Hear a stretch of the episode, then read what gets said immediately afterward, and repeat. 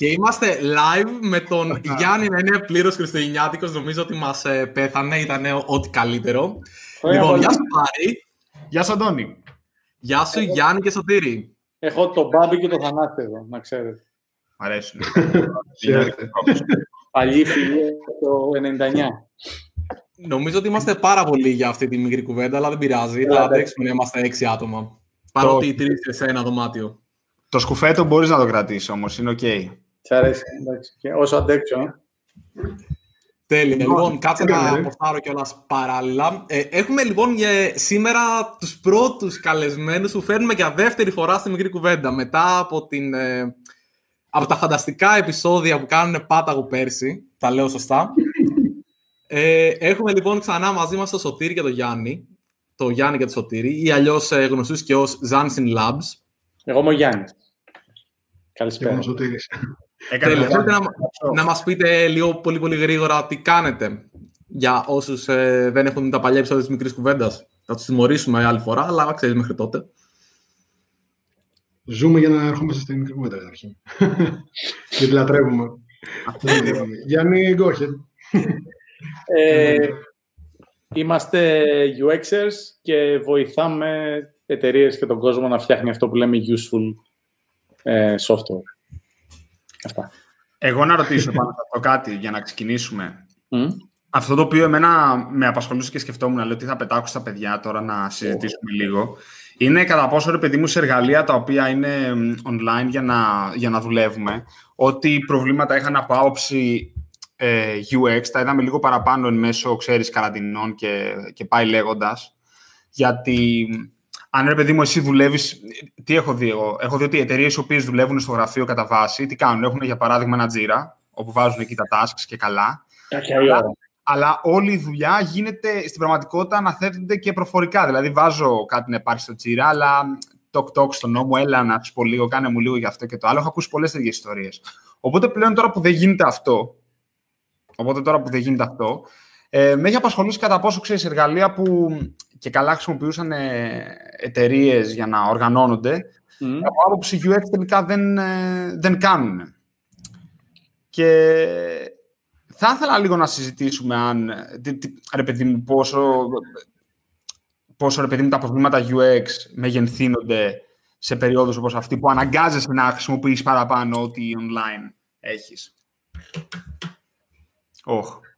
Μεγενθύνονται. Εσύ τι θα έλεγες; Αφού, πάμε, αφού έχουμε 20-20 μπορώ και εγώ να είμαι θετικός.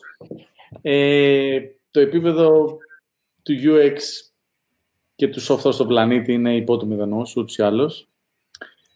Ε, και το 2020 το μεγενθύνει αυτό. αυτό. Ξεκινάμε πώς ήθελα το επεισόδιο.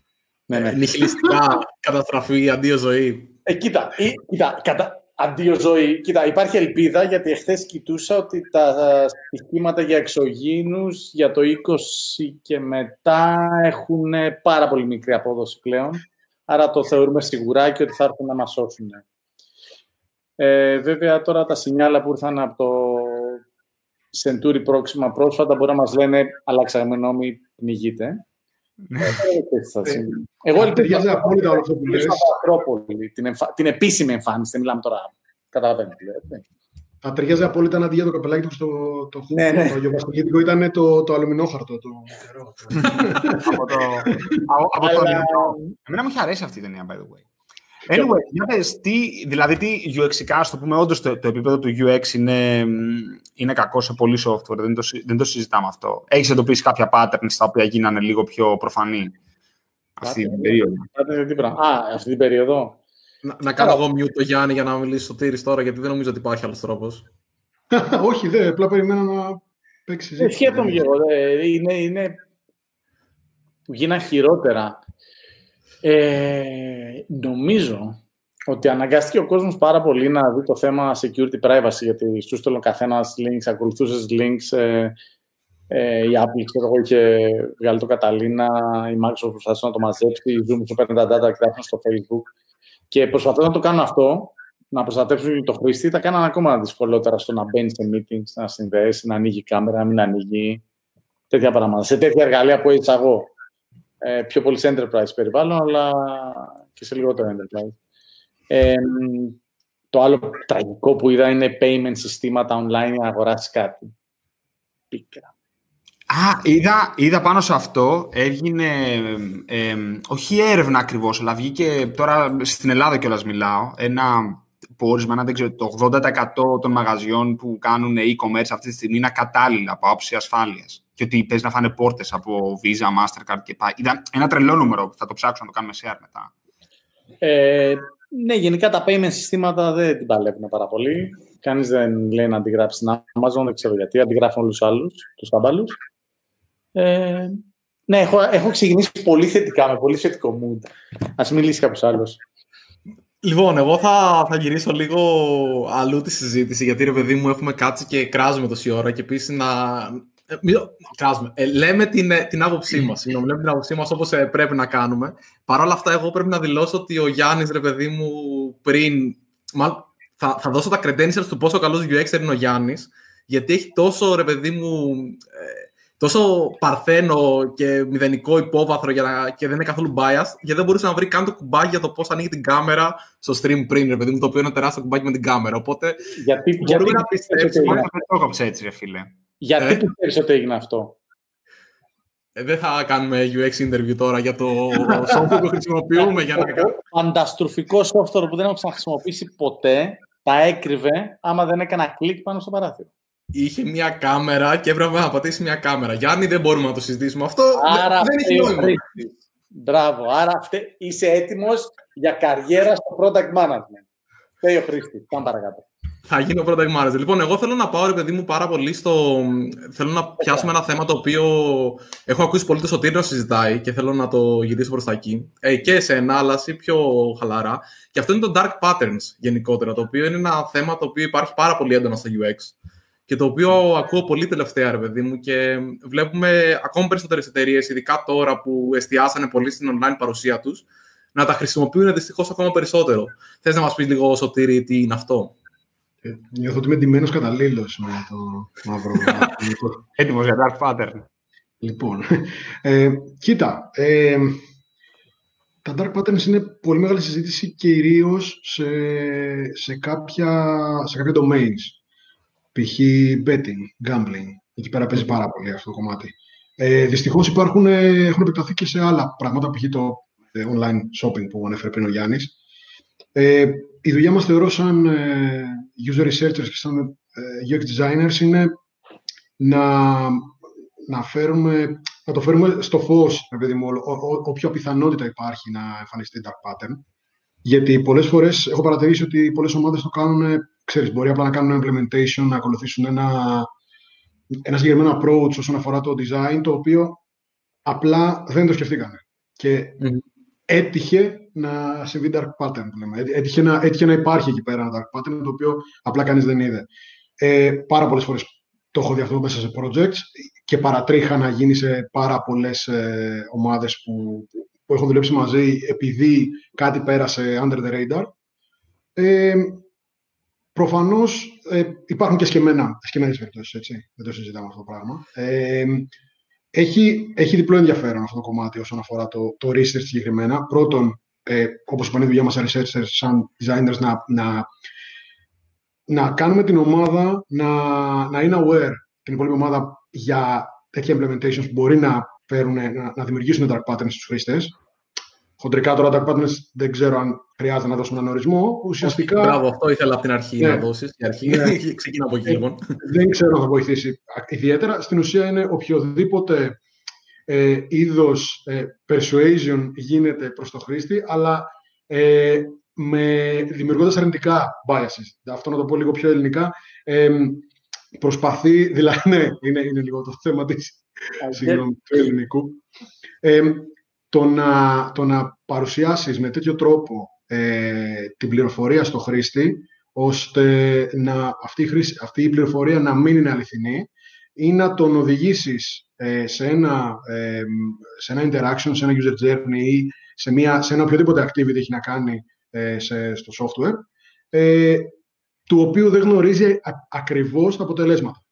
Το οποίο είναι και βασικό, βασική αρχή του interaction design, ότι πάντα πρέπει να υπάρχει αυτό που λέμε feedback. Δηλαδή, σε, σε ένα interaction πρέπει ο χρήστη να ξέρει αμέσως ποιο θα είναι το ακριβές αποτέλεσμα αυτής της διαδικασίας. Πρέπει να ξέρει τι θα γίνει αφού πατήσει το κουμπί, να το πω έτσι. Okay. Ε, Πολλές φορές πολλά πράγματα από αυτά δεν είναι ξεκάθαρα και γι' αυτό δυστυχώς μπαίνουν στο στόχαστρο ε, ε, όπως είπα πριν και το betting και εταιρείες οι οποίες έχουν να κάνουν με gambling.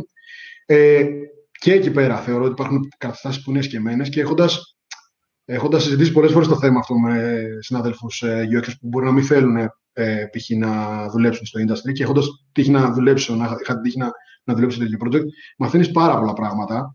Ε, Κυρίως για την ψυχολογία των χρηστών. Και έχουν γίνει πάρα πολύ ε, δυνατές έρευνες. Ε, υπάρχει ένα πάρα πολύ ωραίο βιβλίο ε, του Chris Nodder, ε, το Evil by Design, ε, το οποίο είναι. Ε, Chris Nodder είναι ο, ο συγγραφέας, UXer, ε, και λέγεται Evil, by Design. Είναι, είναι ο φανταστικός veteran UXer που κάνει τα courses στο Linda, αν δεν κάνω λάθος. Ε, ένα, ένα από αυτά τα online courses. Ε, είναι πάρα πολύ καλός, έχει τρομερό τρομερή μεταδοτικότητα και αναφέρει, μεταξύ άλλων αναφέρει διάφορες έρευνες που έχουν γίνει με κόσμο, ειδικά σε betting και gambling, πώς, ε, ε, πώς αντιδράει και πώς λειτουργεί το, το μυαλό του. Δηλαδή, είχε μέσα MRI scans, είχε τέτοια πράγματα για το πώς λειτουργεί ο εγκέφαλος ε, όταν, ε, όταν βρίσκεται στην κατάσταση του, να, του, του gambling και του betting. Θες να μας δώσεις ε, δύο-τρία παραδείγματα από dark patterns τα οποία, ρε παιδί μου, μπορεί να μην είναι τα πιο βαριά, να το πω έτσι, ρε παιδί μου, αλλά ίσως είναι πιο εύκολο να καταλάβει και λίγο κάποιος ο οποίος δεν έχει ασχοληθεί με το UX. ναι. Ένα καλό παράδειγμα νομίζω είναι ε, σε κάποιες περιπτώσεις ε, το λεγόμενο opt-in και opt-out. Αν έχετε mm-hmm. ακούσει, υπάρχουν κάποιες καταστάσεις τις οποίες πρέπει να δώσει την κατάθεσή του χρήστης για να... Τώρα αυτό μπορεί να έχει πολύ μικρό impact του στυλ να γραφτεί σε ένα newsletter. Έτσι, δεν είναι κάποιο ιδιαίτερα μεγάλο impact, αλλά το opt-in και το opt-out λειτουργούν ότι πρέπει να κάνω check the box για να συμμετέχω στον opt-in και το opt-out πρέπει να κάνω check the box για να φύγω, γιατί με θεωρείς ήδη δεδομένο ότι με έχεις σε αυτή τη λιστα Άρα το action του χρήστη απαιτείται για να γίνει remove από τη λίστα. Αυτό ε, είναι οριακά ανάλογα με το, για, σε, οριακά dark pattern ανάλογα με το τι impact έχει στο χρήστη. Μπορεί να είναι ένα newsletter που να είναι απλά spam στο, στο mailbox σου και μπορεί να είναι κάποιο term and conditions ε, το οποίο να, να, να, να, αφορά, να έχει χρηματικό αντίκτυπο με αυτή την έννοια. Να, να πω εγώ επάνω σε αυτό δύο παραδείγματα που έχω στο μυαλό μου και τα, τα κρατάω ώρα και θέλω λίγο να τα μοιραστώ. Γενικά για μένα ένα πολύ μεγάλο πρόβλημα, δηλαδή ένας τομέας που έχει σημαντικό πρόβλημα στο user experience αυτή τη στιγμή, στην Ελλάδα τουλάχιστον, είναι τα ειδησιογραφικά sites και οτιδήποτε έχει περιεχόμενο για ανάγνωση. Ε, είναι όλα, σχεδόν όλα χάλια. Τους στυλ μπαίνει και έχουν παντού alerts, μαλακίες και δεν μπορείς να διαβάσεις έναν άνθρωπος με τίποτα. Ε, εν... ε; Βρίζουμε αυτή τη φορά; Με, με ρέγουλα, με ρέγουλα. Λοιπόν, ένα, ένα που είδα τελευταία μου εμφανίζει αυτό το notification που είναι ψεύτικο, είναι JavaScript, που είναι για να ενεργοποιήσεις τα notifications στο browser και να παίρνεις τα νέα σου. Το οποίο εγώ δεν το θέλω σε καμία των περιπτώσεων. Και λέει, θέλω να μαθαίνω πρώτος μπλε Θέλω να μαθαίνω τελευταίος γκρι. Ένα είναι αυτό. Το οποίο αυτό είναι στα οριακά dark. Πας, παιδί μου, και εξοδεύει το χρόνο; Βλέπει μόνο... Τώρα, τώρα θα το πω, να το πω το site που βλέπει ο Πάρης πάρα πολύ. όχι, εντάξει, δεν θα το πω. Δεν θα, κράξω, θα, θα είμαι ευγενικός. Όχι, το πες, γιατί που διαβάζω; Όχι, και καλά ήθελα να πω για το TVXS που έγραψε για μας, ρε παιδί μου, τις προάλλες. και γενικότερα. Νομίζω αυτό Λες να πολύ... αυτό, δεν θυμάμαι. Καλά, εντάξει, μιλάμε για... Εντάξει. Όχι, όχι, μην μη, πάμε, μην πάμε εκεί πέρα, γιατί δεν είναι κάτι που μου αρέσει, ρε παιδί μου. Πολύ σύντομα σε αυτό που είπε ο Πάρης, ε, επειδή ε, πλέον μπαίνω σε οποιοδήποτε δισογραφικό site, π.χ. έχεις παρατηρήσει πάνω σε αυτό που είπες, ε, ότι πριν από αυτό εμφανίζονται διάφορα GDPR, ε, accept cookies κλπ. Διάφορα modals. Πάνω σε αυτό το web, λοιπόν, θεωρείται, θεωρείται dark pattern, άσχετο αν δεν έχει μεγάλο impact πάλι, το γεγονός ότι σου βγάζει μετά από πράγματα τα οποία πρέπει να κάνει αυτή η εταιρεία, δηλαδή πρέπει να σε ρωτήσει αν θες να κάνεις αυτά τα cookies, να σου βγάλει το θες notifications, το οποίο γίνεται σε όλο αυτό το flow που πατάς ναι, ναι, ναι, ναι, ναι, α, και πάτησα και ανέκαισα το κουμπάκι το οποίο έλεγε θέλω notifications συνέχεια, οπότε σπαμάρει μετά. Αυτό, αυτό είναι το ένα και το άλλο που θέλω να πετάξω. Αυτά τα λέω εγώ του Πουάρ. Τι πες; Αυτά λέω, τα λέω εγώ του Πουάρ. μην, μας, μην πεις, σε παρακαλώ, ότι... Αυτό, Παγώνει σου υπόσχομαι ότι με το που κλείσουμε θα κανονίσουμε το Good to να γίνει site. Λοιπόν, ε, συνεχίζω και να, πω, και να πω και το άλλο και βασικά μετά υπάρχει μια, μια ερώτηση εδώ που θα ήθελα επίσης να, να θέσουμε. Αυτό το άλλο που θέλω να πω, ένα που δεν μπορώ να καταλάβω πώς έχω δώσει τη συγκατάθεσή μου σε κάτι, και ψηλιάζουν πώς έχει γίνει. Με σπαμάρουν και τον Καλυπέτη συνέχεια με calls για Forex. Και πώ μας ενδιαφέρει το Forex και το χρηματιστήριο. Και κάθε φορά που τους λέμε θέλουμε να κάνουμε opt-out από αυτό το πράγμα, μας λένε μπείτε στο investing.com να κάνετε opt-out. Πάμε μπει εκεί. Πρόσεχε, καταλαβαίνεις ότι αυτό δεν είναι spam, είναι boiler room. Τι είναι; Ε, παιδιά, θα κάνουμε σοβαρή κουβέντα απόψε. Λοιπόν, έχεις δει ταινία Boiler Room; Boiler Room, όχι, αλλά το γράφω. Για να, να τη δεις, παίζει ο Vince Diesel και δεν ρίχνει μπουνιές. Λοιπόν. Άρα τι ταινία είναι αυτή, άχρηστη, δεν έχει νόημα. Ε, έχασες εδώ. Πάρα πολύ καλή ταινία. Αν έχει και μαλλιά ο Vin Diesel εκεί δεν με ενδιαφέρει καθόλου. Όχι, αλλά φοράει κάκι. Λοιπόν, ε, το σημαντικό, κοίτα, αυτά τα μαγαζιά δεν υπάρχουν ε, είναι high pressure ε, sales calls, ρε παιδί μου, τα οποία σε σπαμάρουν, ναι, σε βρίσκουν σε σπαμάρουν, αλλά δεν υπάρχουν. Γι' αυτό σου, σου λένε στο invest.com. Ε, και θα να σου πουλήσουν εκεί στιγμή κάτι. Από Forex στην προηγουμένη περίπτωση. Ε, κάνεις transaction, φαίνεται ότι έχεις κάτι legit, αυτοί εξαφανίζονται από καιρό και έχεις πάρει... λοιπόν, ε, κρατηθείτε, μιλάμε σοβαρά. Έχει πάρα πολύ πλάκα. Αν με πετύχουν σε φάση που δεν ξέρω κάτι. Είμαι στον κήπο, όχι στον κήπο δεν το κάνω. Όταν οδηγώ ή, κάπου αλλού, ε, ή δεν ταξιδεύω αυτό το καλύτερο άμα ταξιδεύει. Ειδικά αν πετύσει κανένα χήθρο, καλά εντάξει. Παίρνω τηλέφωνο και αρχίζει το script. Και εγώ κάνω το τσιμπάω. Και του ψήνω το ψάρι στα χείλη του τύπου. Το, ε, το παίζεις δύσκολος εννοείς. Όχι, ψήνομαι και μετά αρχίζω να κάνω ερωτησούλες. Και ε, researcher είμαι, στις χίλιες ερωτησούλες, ε, ο άλλος πάντα λέει αμήν, ας πούμε. Δεν, δεν Τι φταίει ο καημένος ο agent. Μου αρέσει. Την επόμενη. Χίλιες ερωτησούλε και στο τέλο όχι δεν ενδιαφέρομαι. Καθόλου, ίσα ίσα. Ξέρεις, και τους... Αλλά χίλιες ερωτησούλε και ο άλλο λέει το έχω, το έχω, το έχω, το έχω. Τους πας τα νεύρα, αλλά είναι λειτουργήμα διότι πέρα να τους βάζεις και πληρώνουν κάτι τώρα από VoIP αυτά του gluteus maximus, ε, τους σταματάς από το να μιλάνε με άλλο κόσμο. Οπότε mm. κάνει το καλό μου, ρε παιδί. Σώζεις τον κόσμο. Λοιπόν, πώς σώζεις τον κόσμο μιλώντας σε agent που σου κάνουν Ερώτηση. Λοιπόν, έχουμε βασικά εγώ θέλω να το πω. Θέλω να πεις κάτι άλλο. Όχι, εγώ θα ήθελα, sorry, πριν προχωρήσουμε να πετάξω μια ερώτηση που υπάρχει στα comments για να την απαντήσω. Μου αρέσει ερωτήσεις, γιατί νιώθω ότι είστε πολύ σοβαροί σήμερα όλοι. Θα, θα επανέλθουμε στο mod. Αλλά τώρα λοιπόν έχουμε ερώτηση από το κοινό και νομίζω ότι και ο Σωτήρης και ο Γιάννης θα με ενδιαφέρει να ακούσω τη γνώμη τους σε αυτό. Με ποιον τρόπο θα μιλάγατε στην ομάδα σας για να αφαιρέσετε κάποιο dark pattern από το product; Πώς το κάνεις αυτό; Πολύ καλή ερώτηση παρεπιπτόντως.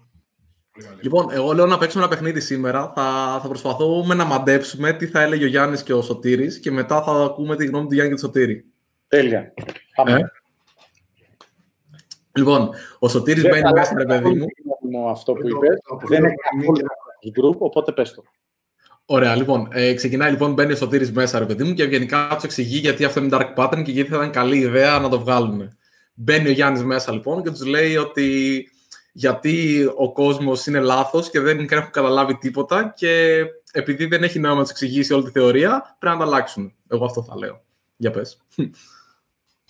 Πιστεύω, Σωτήρης, ε, πάει και τους εξηγεί γιατί αυτό το πράγμα ενώ έχουν στο μυαλό τους ότι είναι καλό για την εταιρεία, εν τέλει είναι κακό για το χρήστη και κατ' επέκταση, είναι βασικά κακό για το χρήστη και κατ' επέκταση κακό για την εταιρεία, για να τους πείσει.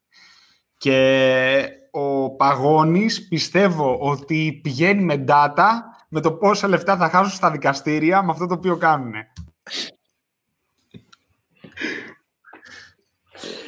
Ε, Οπότε πείτε τώρα και οι δύο σας; Είναι αστείο, είναι αστείο αυτό που το πες στο τελευταίο project που ήμουνα, που ήταν ε, στην ουσία τρά, τράπεζα, τέλος πάντων, lender, ε, για στεγαστικά δάνεια. Είχαμε ολόκληρο μέρος στο review που κάναμε πριν βγάλουμε software design μας έξω, ε, το οποίο λεγόταν Contact Risk. Και ως UX lead εγώ έπρεπε να ήμουν υπεύθυνος να γράψω report για να λέω ότι δεν υπάρχουν τέτοια πράγματα μέσα. OK. Okay. Άρα το είχαν προβλέψει από την εταιρεία. Ναι, ρε, η, η, η, ο πελάτης ήταν η Nationwide στην Αγγλία, ενώ ο μεγαλύτερος. Ε, ε, σαν να το πω, πώς να το πω, συνεταιριστική τράπεζα, να το πω, στο, στον κόσμο. Έτσι, είναι ο δεύτερος μεγαλύτερος δανειστής στην Αγγλία. Ε, και έχουμε, ε, υπάρχει review και όπως κάνεις το review έχει και το contact risk. Δηλαδή, γιατί υπάρχουν πέντε άνθρωποι στην εταιρεία που πάνε με βραχιολάκια. Αν πουλήσεις ψεύτικα σε κάποιον. Οπότε εκεί πέρα ευτυχώς υπήρχε. Ε, Άλλες φορές δεν είχα πρόβλημα, παιδιά, αυτό είναι έτσι. Ε, και το εξηγείς πολύ όμορφα. Αλλά η σωστή ερώτηση, αν θες να βοηθήσεις και θες να κάνεις τέξι, είναι τι προσπαθείς να επιτύχεις με αυτό, αγάπη μου. Το αγάπη μπορεί να το αφήσεις στο τέλος, εξάρτητα από το τι περιβάλλον είσαι. Τι προσπαθεί να επιτύχει με αυτό, σου πει ναι, έτσι μου ήρθε ή το είδα, το έκανε το Facebook. Άμα σου πει τώρα το, το έκανε το Facebook, τον παίρνει στην άκρη, τον πας στο meeting room και εξηγείς. Αλλιώς το συζητάς με όλη την ομάδα. Αυτό. Είναι πολύ ευγενικό σήμερα, ξενερώνω δηλαδή οριακά. Δεν ξέρω, γιατί η μικρή κουβέντα σε, σε κάνει άλλο άνθρωπο. Η small talk όλους μας κάνει άλλο άνθρωπο.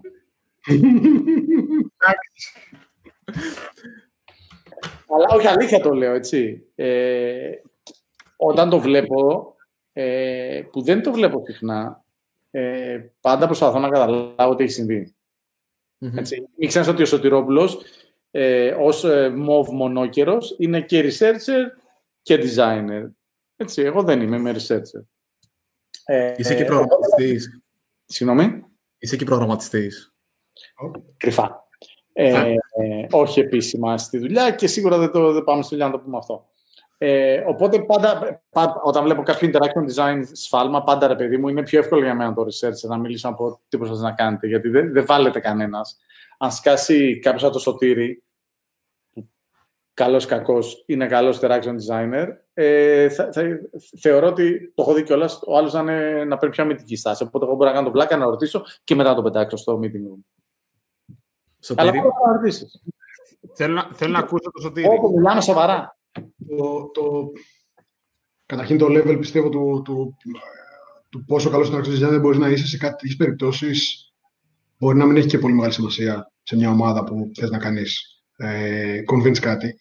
Ε, πάει όμως πίσω στην ερώτηση που είπες, το οποίο έχει πολύ ενδιαφέρον ερώτηση, έτσι όπως την είπες. Πώς μπορείς να πεις την ομάδα σου. Ε, θα το ξαναπιάσουμε σίγουρα στο βάθος της συζήτησης αυτό κάποια στιγμή, αλλά υπάρχουν πολλές ομάδες και πολλά επίπεδα οριμότητας στην ομάδα. Υπάρχουν ομάδες οι οποίες απλά κάνεις αυτό που λέει ο Γιάννης, μπαίνεις μέσα, παιδιά. Ε, here is a dark pattern. Ah, ok. Fine. Ε, το, το κάνουμε remove και τελείω. Ε, γιατί, γιατί, σε, γιατί υπάρχει μια επικοινωνία στην ομάδα, γιατί σε εμπιστεύονται, γιατί είσαι εκεί πέρα και έχει κερδίσει χρόνος στην εμπιστοσύνη τους και γνωρίζουν γιατί σε έχουν φέρει εκεί πέρα. Υπάρχουν όμως και περιπτώσεις που είτε η ομάδα έχει χαμηλότερο, χαμηλότερο επίπεδο οριμότητα, είτε η ομάδα ε, υπάρχουν και ομάδες, εντάξει, καλός ή κακός, το έχουμε ζήσει όλοι, ε, σε φέρνουν μέσα για να σου πούνε πώς να κάνεις τη δουλειά σου. Έτσι. Ε, το οποίο είναι προφανώς ένα κακό σενάριο, αλλά τέλος πάντων υπάρχει ένα τεράστιο φάσμα ε, ομάδων μέσα σε, αυτό το, σε αυτές τις δύο άκρες που μόλις ανέφερα. Νομίζω ο ιδανικότερος τρόπος ε, για να, ε, να βοηθήσει την ομάδα να δει ένα dark pattern είναι καταρχήν ε, ο, πιο, ο πιο απλός είναι να κάνεις research. Γιατί τώρα αυτό; Γιατί το dark pattern έχει πάρα πολύ να κάνει με το ότι είναι, ποιο είναι το expectation του χρήστη. Σε πολλές περιπτώσεις. Τι περιμένει ο χρήστη να γίνει τελικά; Πηγαίνοντας προ αυτό που λέγαμε. Ότι άλλο, άλλο δείχνουμε στο χρήστη, άλλη πληροφορία του δίνουμε και άλλο γίνεται. Συνήθως. Μιλάω τώρα για. Εντάξει, πιάνω πολλά, ξέρεις, πολλά κομμάτια. Δεν, σίγουρα υπάρχουν εξαιρέσεις και σίγουρα υπάρχουν dark patterns πολύ, πολύ, πολύ καλά χαμένα ε, που δεν τα βλέπουν οι χρήστες. Αυτό που είπε και ο Γιάννης, εγώ τύχη στο project το οποίο δουλεύω τώρα, επειδή είναι regulatory, επειδή έχει να κάνει με, με finance και επενδύσεις, είναι δύσκολο να παίξει dark pattern. Το αντίθετο ακριβώς. Ε, αλλά επειδή ακριβώς έχει να κάνει με interactions ε, το dark pattern, τρέχοντας ε, πρώτον heuristics, γιατί θα, θα βασίζεται σε κάποιο, συνήθως πιάνει ένα συγκεκριμένο heuristic που λέγεται ε, visibility of system status. Που σημαίνει ότι. Visibility of Visibility of system status. Ναι.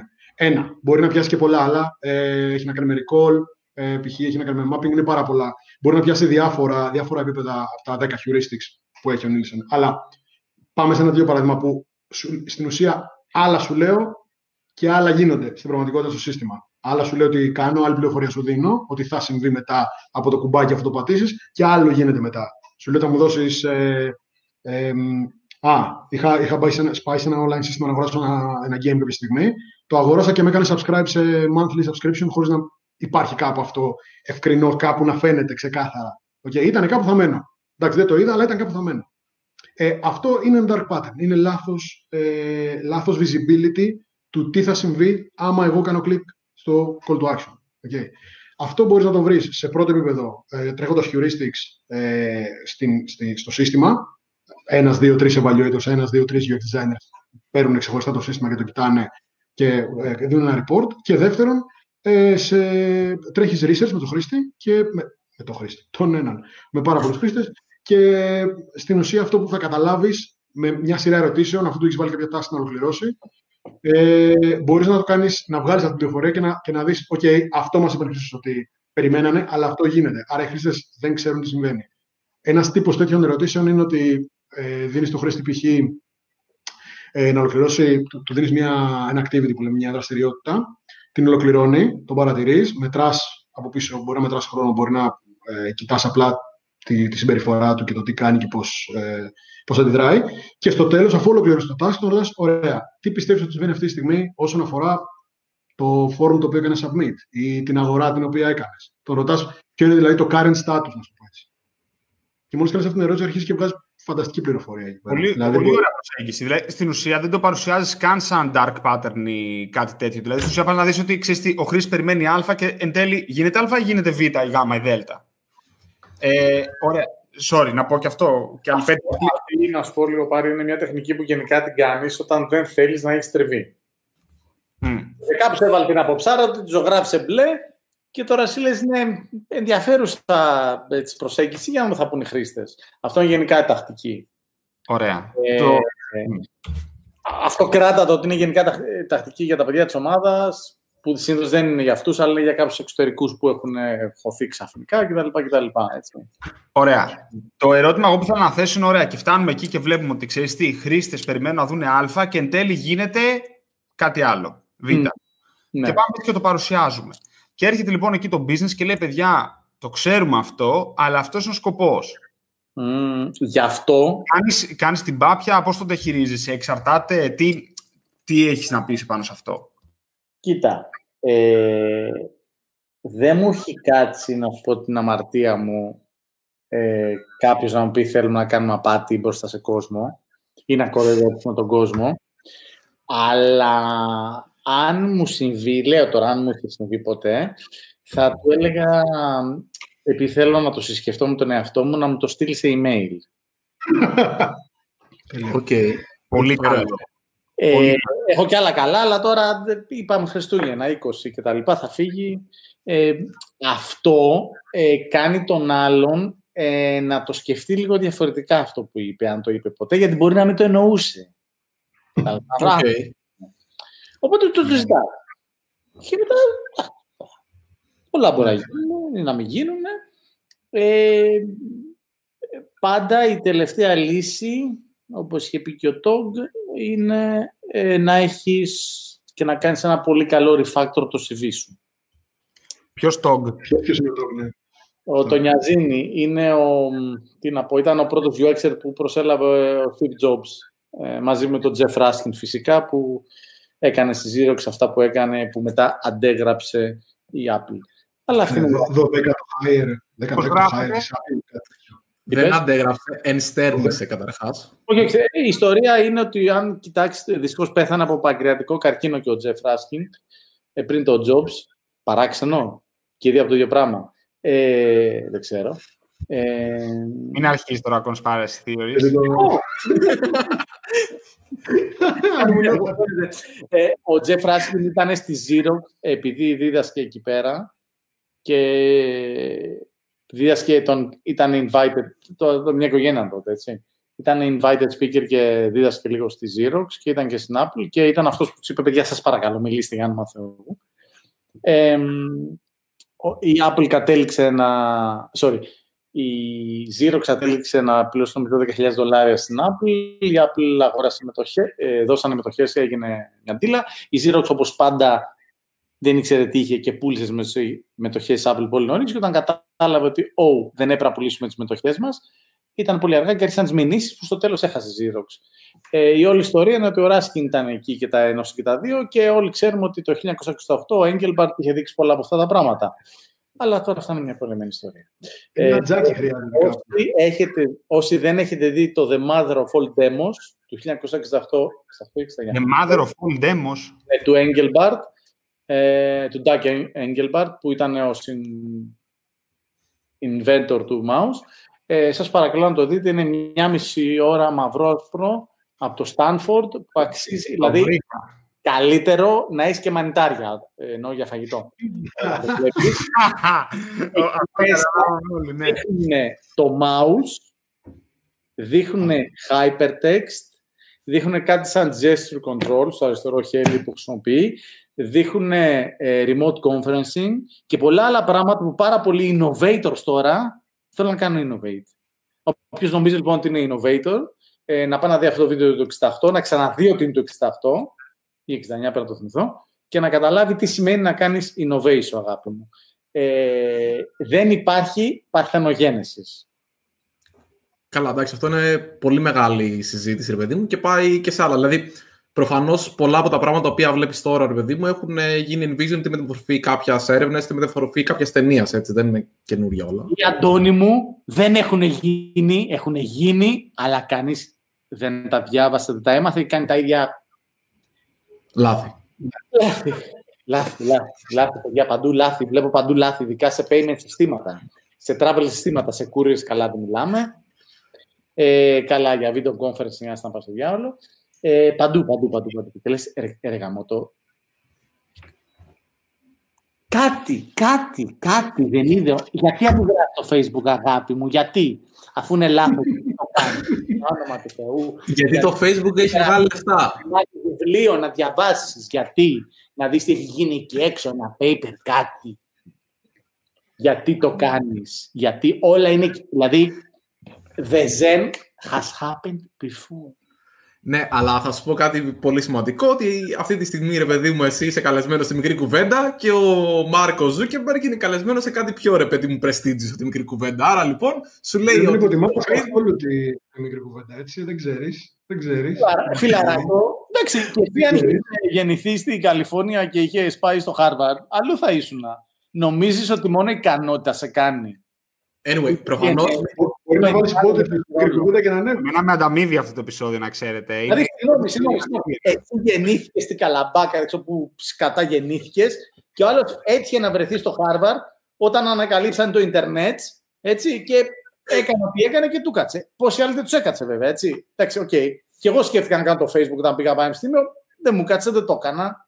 Και άλλο ο φίλο μου σκεφτόταν στο δημοτικό, κύριε καθηγητά, ε, τον κώδικα που γράφουμε εδώ πέρα στο BBC, ε, γιατί δεν μπορούμε να το τρέχουμε στο κόκο. Άντε βρε, χαζο, χαζοβιόλη σπυράκο, τι είναι αυτά που λες τώρα, παιδί μου. Ε, και μετά κατέληξε να, να, να γράφει τζάμπα για την υπόλοιπη ζωή του, ας πούμε. Οκ. κάνουμε, ας πούμε. Δηλαδή, παίζουν πάρα πολλά. Ναι, όταν λέμε κάτι δεν τον έχει χαλάσει καθόλου σπύρο να σε καλά, ξέρω ότι μας βλέπει. Φιλαράκο από το Βέλγιο. Ε, λοιπόν, εκεί είναι lockdown, αγάπη μου. Ε, τι έλεγα. Λοιπόν, έχει να κάνει το DNA σου, έχει να κάνει η παιδεία σου, έχει να κάνει με ποιους ανθρώπους αναστρέφεσαι, έχει να κάνει το περιβάλλον σου και το πόσο τυχερός είσαι. Και φυσικά θέλει δουλειά. Να σου πω, το είδα. Το είδα αυτό που νομίζω με το πόσο τυχερός είσαι. Είπα πόσο τυχερός είσαι. Εγώ έχω να δηλώσω σήμερα ότι στεναχωριέμαι πάρα πολύ που είμαι on camera, ρε παιδί μου, και δεν μπορώ να απολαύσω ελεύθερα αυτή τη μικρή κουβέντα. Για να μην έχουμε product placement, γιατί ακόμα δεν έχω αρχίσει να σας πληρώνω, έβγαλα και την ετικέτα, έτσι δεν ξέρετε ποια είναι. Και εγώ θέλω να φέρω μια σοδίτσα σε λίγο, έτσι να. Λοιπόν, ωραία. Ε, εγώ θέλω να πάω ένα βήμα πίσω, γιατί γενικά το προηγούμενο θέμα με καίει πάρα πολύ και νομίζω ότι πιάσαμε πολύ ωραίε. Καλά τώρα, έτσι, για την κουβέντα το λέω. Το, το Dark Patterns. Ε, αυτό που... Εντάξει. Όχι, ε, θα κάνω... Ε, λοιπόν, λοιπόν, που, λοιπόν εδώ, εδώ τώρα θα πέσουν οι μηνύσεις. Μισό λεπτό. Εγώ είμαι ο hot όλα τα dark... Συγγνώμη, μιλάω. Πού μπορούμε να βρούμε όλα τα dark patterns του πλανήτη μαζεμένα; Στο Facebook. Δεν ξέρω γιατί δεν χρησιμοποιώ Facebook. Ε, έλα, έλα. Η Κοσμοτέ νομίζω ήταν πολύ δυνατή. Την έχω ακούσει που είναι πολύ δυνατή. Για άσε, άσε την Ελλαδίτσα, άσε το Ελλαδιστάν. Ε, πες το τώρα, να το πάρει το ποτάμι. Φίλε, έχεις πάει να κάνεις reservation σε ξενοδοχείο ή σε, πώς το λένε, ή σε εισιτήρια. Έχεις πάει στο booking.com το τελευταίο καιρό, hotels.com. Τώρα πέφτουν οι μηνύσεις. Έχεις πάει. ε, τώρα, έχει... τώρα, στα επόμενα 30 λεπτά θα χάσει τα εισιτήρια, θα πεθάνουμε όλοι. Ένα λαγουδάκι κολλώθηκε. Φάξανε τώρα, κλικ, κλικ, κλικ, κλικ τώρα. Λοιπόν, μπράβο, έλα να σχολιάσουμε αυτό το pattern. Είναι, είναι dark pattern. Δηλαδή, άμα Ένα είναι... μιλήσω. Την τύχη μου. Περίμενε. Α κάνω μία Λοιπόν, ε, ε, εγώ θέλω να το πάω αλλού, ρε παιδί μου. Ναι, είναι dark pattern. Είναι ξεκάθαρα dark pattern. Υπάρχουν παντού dark patterns. Είμαστε, είναι παντού γύρω μας. Θα μας φάνε όλοι κλπ. Λοιπόν, εγώ θέλω να πάω αλλού και πιάσετε δύο πολύ σημαντικά θέματα όταν μιλήσατε για dark patterns πριν. Όπω μιλάμε πάλι σοβαρά.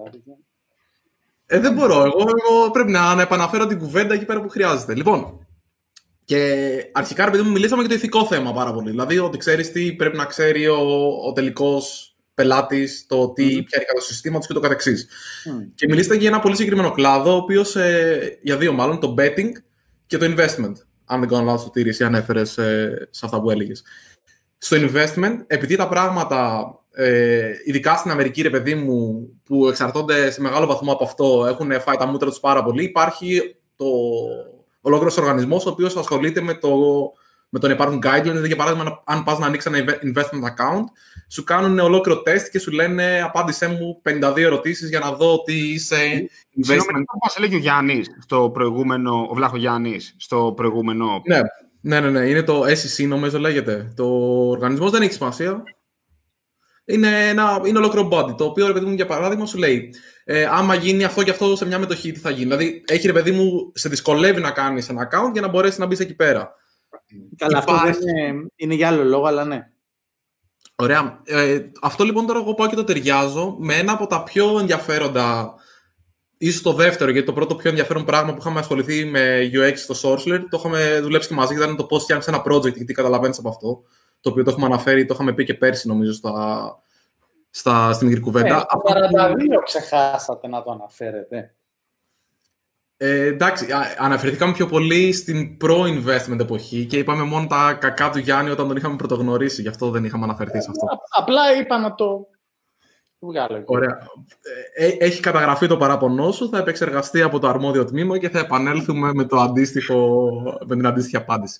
Ε, αυτό που ήθελα να πω είναι, ας πούμε, στο Sorcerer, κάτι το οποίο μας είχε απασχολήσει πάρα πολύ ήταν το τι συμβαίνει όταν εσύ αλλάζεις πλάνο, σταματάς τη συνδρομή σου mm. και γενικά σε όλα αυτά τα σενάρια, το οποίο είναι πάρα πολύ δύσκολα, γιατί το, το από πίσω κομμάτι και όλα τα workflows τα οποία μπορούσαν να ακολουθήσουν ανάλογα με το αν είχες κάρτα, δεν είχες κάρτα, είχες trial, δεν είχες trial, ποιο πλάνο πήγαινε σε ποιο. Δηλαδή ήταν αρκετά σύνθετο και μας είχε πιάσει πραγματικά άγχος να καταλάβουμε πώς μπορούμε εμείς αυτό να το αποτυπώσουμε στον τελικό πελάτη.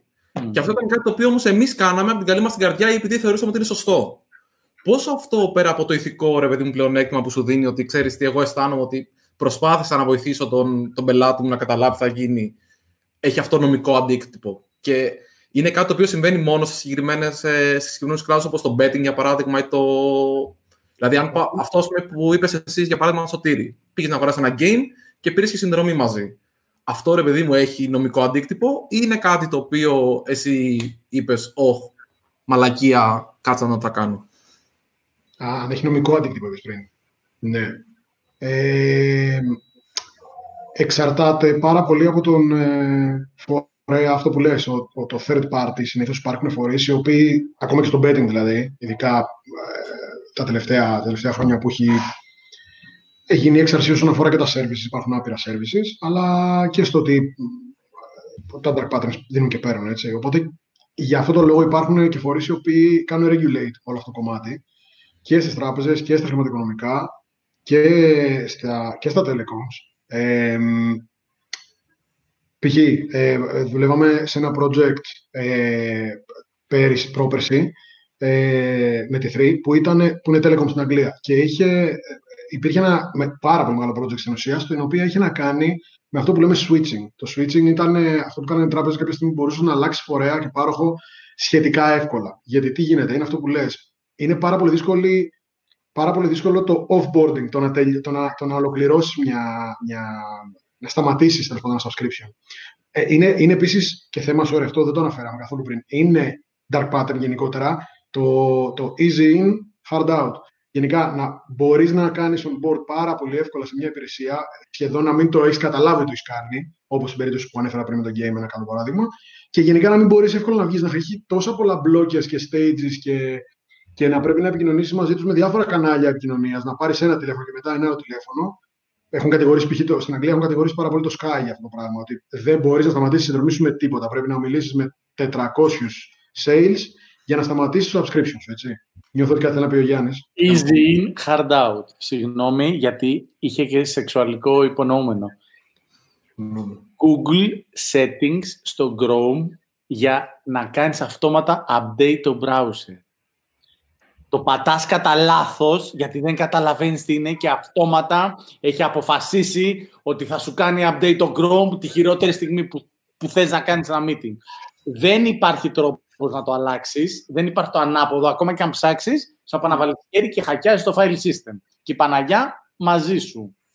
Ε, έγραφε τώρα... Εγώ πρέπει να το βγάλω από το σύστημά μου. Καλά, έγραφε τώρα πάντως ο Θανάσης στην ουσία αυτό το οποίο περιγράφει ο Σωτήρης και έλεγε ότι το τελευταίο dark pattern ήταν αυτό, cancellation συνδρομής, το οποίο είχε πάρα πολλά continue, cancel και στο τέλος είχε confirm και cancel. Αλλά ήταν confirm cancellation και cancel cancellation. Γαμάτο.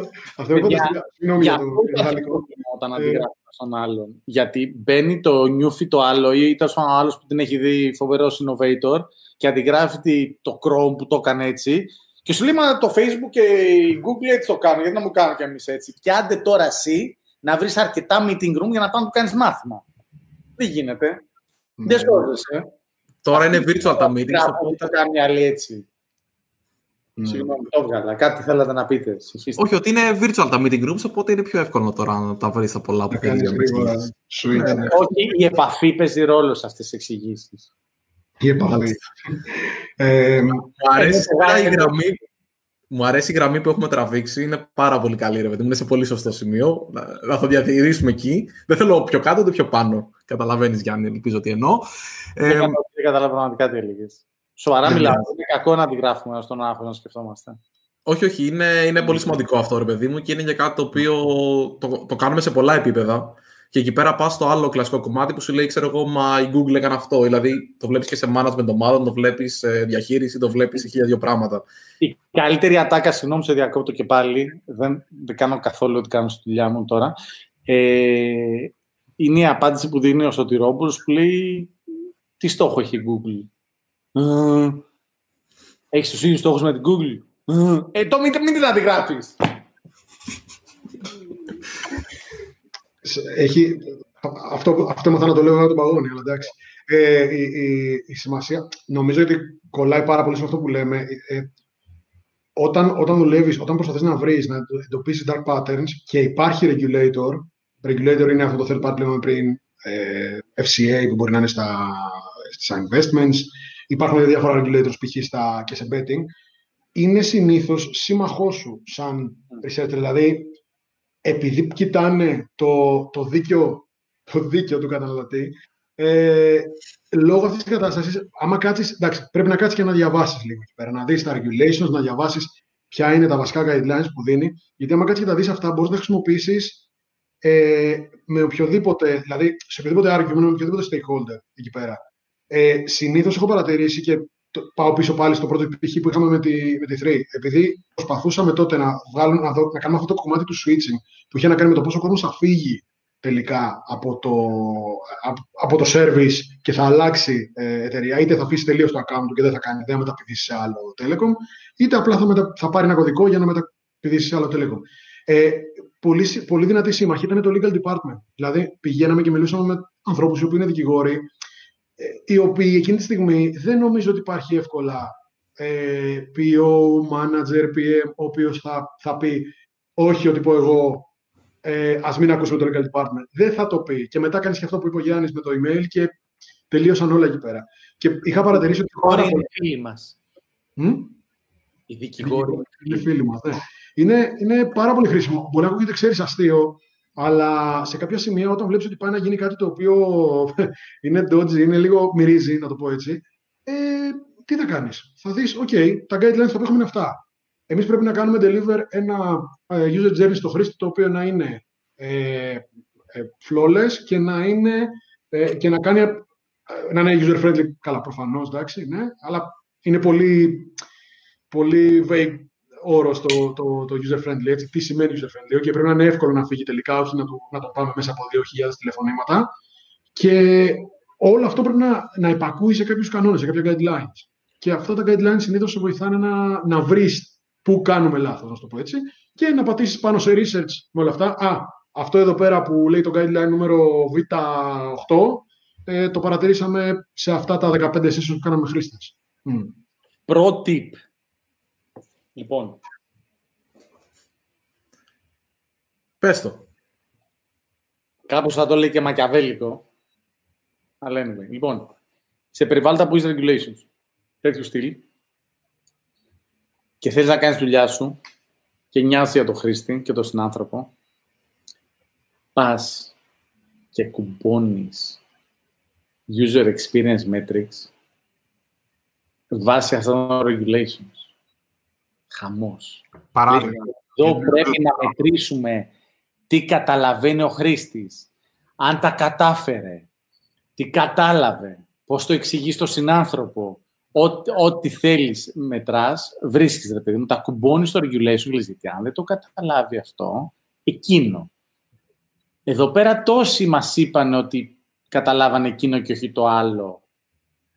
Θέλεις αυτό το ποσοστό στην καλύτερη περίπτωση να πάρει το call center? Όχι.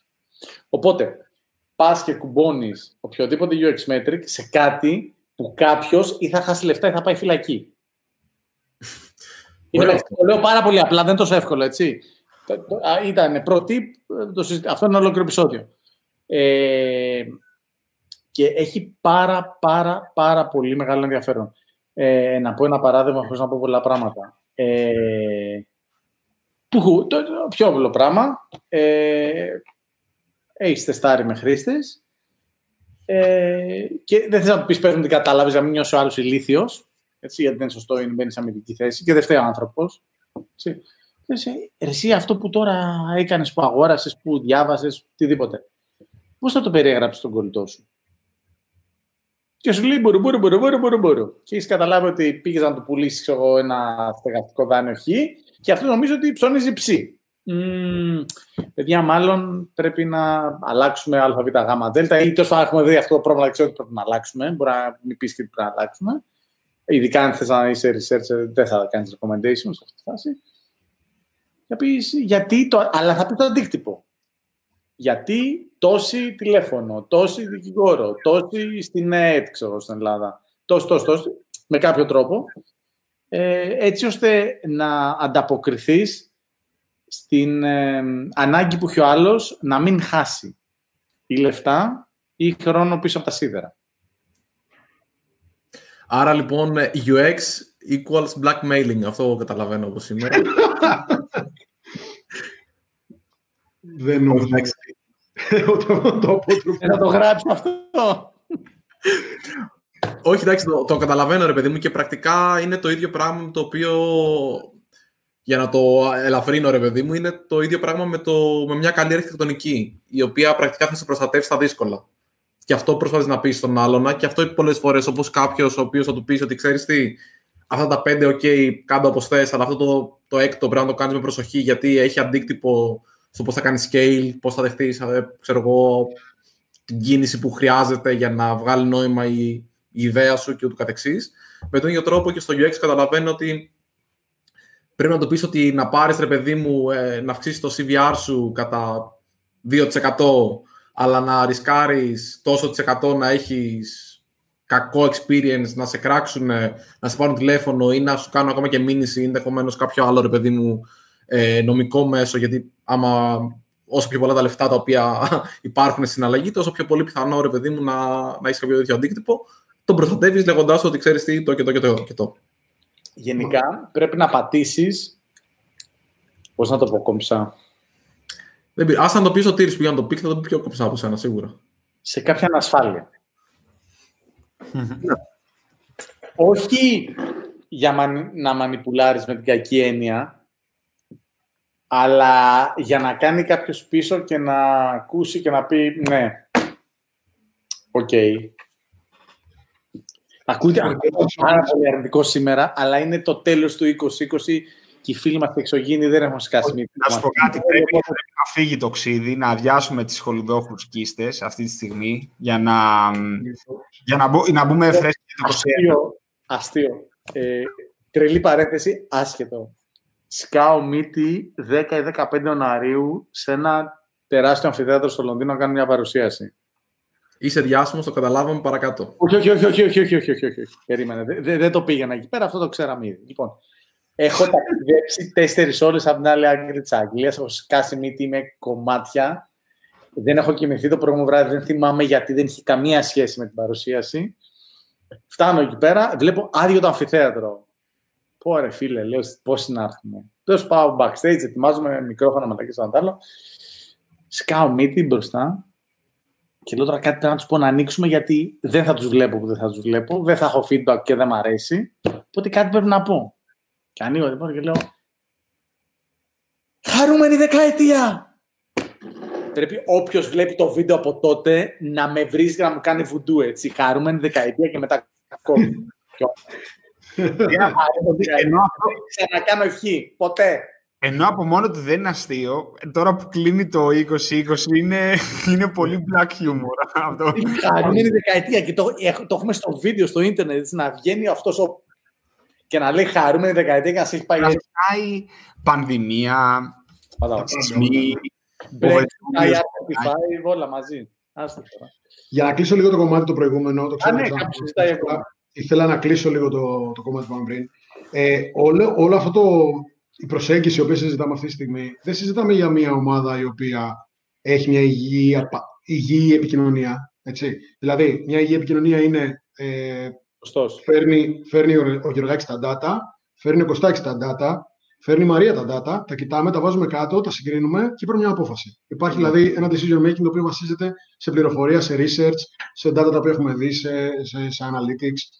Τώρα, όταν, όταν τελικά υπάρχει μια προσέγγιση στην οποία κάποιος ο οποίος δεν ξέρω, διαχειρίζεται λίγο τη θέση του, το μισθό mm. του, το που λέμε χύπο, ε, και και στην ουσία το, το, το, το, το διαχειρίζεται με τέτοιο τρόπο ώστε να περάσει το opinion του, εκεί πέρα ε, δεν ξέρω μέχρι πού φτάνει το σημείο στο οποίο θα ακούει πλέον data. Καταλαβαίνεις. Mm. Δηλαδή, φτάνει σε αυτό το κομμάτι. Οπότε από εκεί και πέρα, ε, okay, άμα, άμα πρέπει να κάνεις reference κάποια, ε, να κάνεις past research και δεν ακούει, άμα current research και δεν ακούει, analytics και δεν ακούει, μετά είναι και λίγο θέμα του individual, ok, fine, αν θες να το κάνεις κάτω, ένα, okay, ή να δοκιμάσεις κάποια άλλα πράγματα γιατί θες να κάνεις καλά τη δουλειά σου. Γιατί υπάρχει από ένα σημείο μετά αποφασίζει ότι ξέρω εγώ θέλω να κάνω καλά τη δουλειά μου. Mm. Δηλαδή, με πληρώνετε κάποια λεφτά και είμαι εδώ να σας βοηθήσω. Και είμαι εδώ πέρα να κάνω τον δικηγόρο των χρηστών, να μπορέσω να κάνω όσο το καλύτερα γίνεται και να βοηθήσω την ομάδα. Ε, Κάποιες περιπτώσεις θα δοκιμάσεις κάποιες ε, μεθόδους οι οποίοι θα είναι, OK, θα πατήσουν στην, ε, σε biases και σε ψυχολογία του άλλου και σε κάποιες περιπτώσεις απλά θα πεις: OK, fine. Δεν πειράζει, δεν κάνει για μένα, θα, θα πούμε κάποια άλλη στιγμή. Σωστό. Καλά, συνάδελφε. Κάπως έτσι. Τι διαβάζεις, άμα ρε μου είσαι στην άλλη μεριά που θες να αποφύγεις dark patterns. Mm. Αλλά μπορεί να σου ξεφύγουν, ρε παιδί μου, γιατί είπες ότι προφανώς είναι και αυτό, ρε παιδί μου, ανθρώπινο. Mm. Δεν είναι ότι όλοι είναι, ρε παιδί μου, κακοί εδώ πέρα. Κάποιοι το κάνουν κατά λάθος. Mm. Τι διαβάζεις, ή υπάρχει κάποιο ρε παιδί μου γρήγορο ρούλι που μπορείς να πεις μαζεύω τα χοντρά και δεν ε, πέφτω σε dark patterns χοντρά. Ή ξέρω εγώ κάποιο τύπου, ξέρεις τη σκέψου 1, 2, 3. Ε, εγώ από τη μεριά μου αυτό που μου έρχεται είναι αυτό που είπα πριν του Νόντερ, ένα. Ε, επειδή πολλά dark patterns πατάνε και σε heuristics, πάλι τα heuristics, mm. και γενικότερα οτιδήποτε έχει να κάνει με basic one-on-one ε, ε, interaction design. Δηλαδή... Evil by design, εδώ. Ε, αυτό, αυτό, αυτό είπα πριν. Evil by, evil by design. Ε, heuristics, που είναι μια λίστα στο NNG. Ε, επίσης, Steve Krug ε, και τα δύο του βιβλία. Ε, το, το Don't Me Think και το ε, Rocket ε, Surgery Made Easy. Δεν θυμάμαι. Rocket κάτι τέτοιο. Δεν θυμάμαι το δεύτερο τίτλο του δεύτερου βιβλίου. Ε, το οποίο σου λέει βασικά, βασικές αρχές του interaction design δεν έχει τόσο πολύ. Όλα αυτά που λέμε δεν έχουν τόσο research. Εντάξει, το Node έχει λίγο, λίγο research μέσα. Στο, στο οποίο σου εξηγεί απλά τι μπορεί να πάει στραβά με όλο αυτό το κομμάτι. Αλλά νομίζω ότι όσο περισσότερο δουλεύεις σε κάτι τέτοιο, τόσο περισσότερο το αναγνωρίζεις μετά. Ε, φαντάζομαι ότι και, τα, και η ερώτηση που ήταν πριν ήταν και κάτι κραυγαλαίο. Δηλαδή, άμα είναι κάτι το οποίο είναι πολύ μπαμ και δεν είναι δηλαδή ότι okay, κάποιος γράφτηκε σε ένα newsletter, είναι ότι κάποιος έκανε subscribe ε, σε κάτι το οποίο πληρώνει, τραβάμε λεφτά σε κάποιο scam, ξέρω εγώ, σε κάποιο. Σε, ε, πώς το λένε, pyramid scheme. Άμα είναι πυραμίδα, δεν πειράζει. δεν είναι, δεν πειράζει. ναι, κατάλαβα. Οπότε, με αυτή την έννοια. Ε, τώρα από εκεί πέρα, ναι, αυτά είναι τα στο, στο πάνω μέρος του κεφαλιού μου, αλλά μπορώ να, να κοιτάξω άλλα sources και να, και να τα στείλω. Όχι, πιο πολύ ρε παιδί μου αυτό. Πιο, εμένα με καλύπτει πάρα πολύ το ότι λες ότι ξέρεις τι, άμα είναι κάτι χοντρό ή άμα κάτι γίνεται χωρίς να είναι ξεκάθαρο στο χρήστη. Mm. Δηλαδή κάπως σαν γενική ιδέα. Ναι. Mm. Πιο, πιο, πιο, πολλά προβλήματα. Να σου πω αλήθεια, παιδιά, με. Πω, πω, τι θετική ενέργεια. Δεν έχω ασχοληθεί με τέτοια πράγματα τα τελευταία χρόνια. Δεν μου έχει κάτσει ομάδα που να κάνει τέτοια πράγματα η κόσμος. Ε, μπράβο, μπράβο. Νιώθω καλύτερα τώρα. Κα, ε, καταλαβαίνω τι λέει ο Άντος, αυτό έχει δίκιο. Γιατί ε, είναι, είναι πολύ... Λάθος, αλλά dark pattern που να ξέρεις, βλέπεις εκεί πέρα ότι υπάρχει δόλος, ευτυχώ δεν έχω μεγάλη εμπειρία. Έχει, έχει δίκιο αυτό που λέει ο Γιάννης, γιατί, γιατί είναι τα layers τα οποία έχει προβλήματα μια ομάδα. Δηλαδή, για να φτάσει σε σημείο και τα dark patterns, ή είναι κραυγαλαία, ή άμα έχεις μπει σε πολλή λεπτομέρεια, έχεις λύσει άλλα προβλήματα, ρε παιδί μου. Δηλαδή, σημαίνει ότι έχεις λύσει τα accessibility, τα οποία δεν μπορώ να, φαντα... δεν μπορώ να περιγράψω ότι υπάρχει εκεί έξω από accessibility, και έχεις και, έχεις και όλα σου τα, τα heuristics, τα οποία τα λέω συνέχεια, τα οποία είναι basic, πραγματικά basic, ε, που, που οι περισσότερες ομάδες, δηλαδή.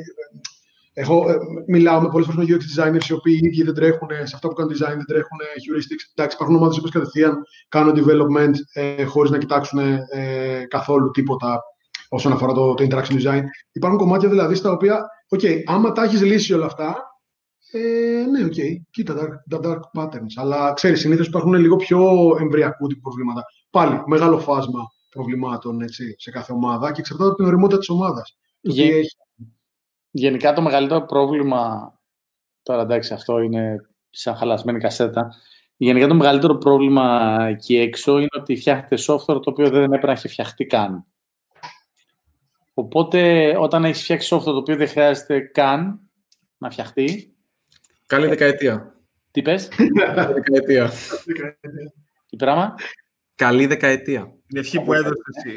Όταν φτιάχνεις τέτοιο software, ε, μετά αρχίζει και γίνεται χιονοστιβάδα, έτσι. Ε, και προϊόντα γενικά, όχι μόνο software. Τώρα το έχουμε πάει software γιατί αυτό το background μας, έτσι. Εμένα, με, εμένα με, με, ενδιαφέρει πολύ αυτό το οποίο έθεσε ο Σωτήρης, το οποίο θα ήθελα πολύ να το συζητήσουμε τώρα, αλλά δεν νομίζω ότι έχουμε πάρει τον χρόνο. Δηλαδή θα ήταν ένα ολόκληρο επεισόδιο μόνο του και είναι το accessibility, το οποίο, το οποίο, το οποίο θα ήθελα να το πιάσουμε. Γιατί κάποια στιγμή θα ξαναπούμε σίγουρα. Ε, θα ήθελα να το πιάσουμε. Εγώ θυμάμαι ότι... Το accessibility, το τι να μην κάνεις, mm. έχει ένα γαμάτο... Συγγνώμη, ένα φοβερό παράδειγμα ε, το site, ε, το ελληνικό site, δεν θυμάμαι, της κυβέρνησης, δεν θυμάμαι κάποιο, το οποίο έχει αντιγράψει με τα guidelines, απλά το έχει κάνει μπλε, ε, το, από το GovUK που έχει πάρα πολύ ωραία guidelines και έχει κρύψει κάτω δεξιά ένα μενουδάκι το οποίο το πατάς και είναι για accessibility settings αν το κάνει accessible. Λέει το accessibility είναι feature, αν το βρεις. λοιπόν, Μεγάλε, και προχθές έβλεπα στο LinkedIn, δεν ξέρω γιατί κράζω τόσο σήμερα, Είχα... Μας λοιπόν, αρέσει, γι' αυτό έχουμε εδώ. Λέει, λέει φοβερή, φοβερή υπηρεσία, Kudos, είσαι σούπερ, είσαι καταπληκτικός, καταστροφικός, μπλε σελίδα σε mobile, ε, άσπρο, άσπρο entry, ε, entry field, που και καλά αυτόματα βρίσκει το βάζει το κινητό σου, είσαι στο κινητό, βάζει το κινητό σου, πάμε, ε, παίρνεις geolocation από το κινητό σου και πατάς το κόκκινο κουμπί και σου στέλνει... Οπότε μεγάλα έχεις το κόκκινο κουμπί στο μπλε, έτσι, για να accessibility φοβερό, για να βάλεις αυτόματα το τηλέφωνο στο οποίο δεν το έχει το κινητό σου και να σου βρει το που είσαι για να σου στείλει το. Δεν θυμάμαι τι ήταν το μήνυμα. Λέω ναι, παιδιά, ήταν καταπληκτικό σούπερ. Γιατί το κάνετε μαύρο άσπρο. Και το Golden έχει πιο ωραίο. Επειδή το είπες πριν, το Golden έχει πιο ωραίο. Έχει ένα. Ε, τη, τη φόρμα, όπως λέγεται, P, PLR, όπως λέγεται, φόρμα που συμπληρώνεις. PLF. PLF. Ε, έχει πράσινο button σε σκούρο μπλε background. Το οποίο είναι το στυλ. Ε, Για τα PLF ή το user experience των PLF, επειδή το έχω ζήσει εκτενώς τους τελευταίους μήνες, είναι ό,τι χειρότερο μπορεί να υπάρχει αυτή τη στιγμή. Ναι, ναι. Είναι χάλη. Και Βελγίου και Ελλάδας. Του Βελγίου δεν έχει, δεν έχει επιλογή, δεν έχει επιλογή να πεις ότι, δηλαδή, ό,τι, ό,τι, ό,τι δίνεις σαν πληροφορία με το που ήσουν, να σου λέει μέχρι και δύο εβδομάδες πριν. Γιατί πρέπει να πεις, επειδή μου, πότε ήρθες τελευταία φορά στο Βέλγιο, και έχει maximum, ξέρω εγώ, δύο εβδομάδες. Αν είσαι τρεις εβδομάδες, ρε παιδί μου, εκεί δεν υπάρχει αυτός σαν επιλογής στο PLF. Γιατί το ελληνικό PLF σε βάζει να κάνεις account; ναι. Γιατί κανείς δεν κάνει user journey mapping. Σωτηρόπουλος. Ήταν, ήταν ένα, ένα pain το οποίο είχαμε το πει. Δεν μπορούσες να. Υποτίθεται έκανες submit τη φόρμα και μετά δεν μπορούσες να την αλλάξεις.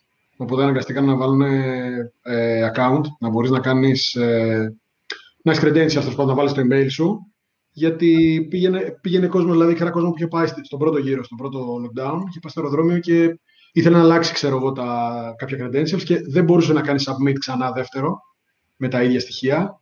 Ε, ήταν ένα, ένα μπέρδεμα. Και δεν μπορούσε να κάνεις edit το παλιό επίσης. Οπότε, για, για, με, ό,τι στοιχεία σου είχε πάρει, έπρεπε να αλλάξει τα στοιχεία σου, το οποίο δεν γινόταν. Wow.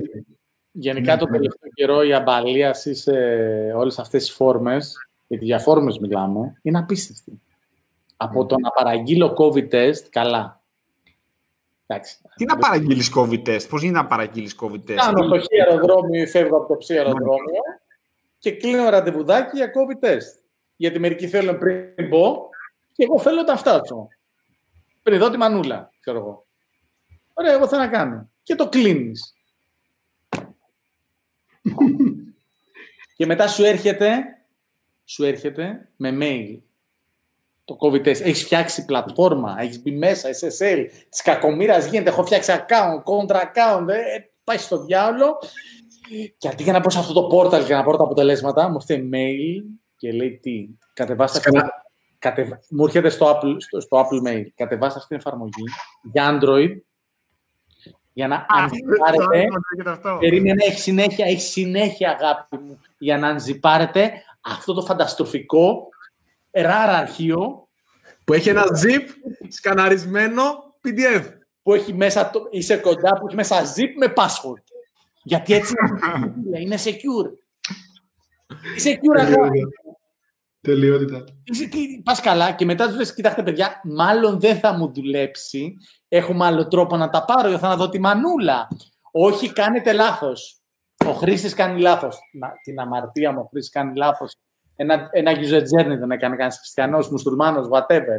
Δηλαδή, τι λες καλή μου τώρα, μου έχεις στείλει mail με όλα αυτά μέσα. Το ένα εγκαψουλέται μέσα στο άλλο, το ανοίγω και έχει είναι κοράπ να σου το δείξω.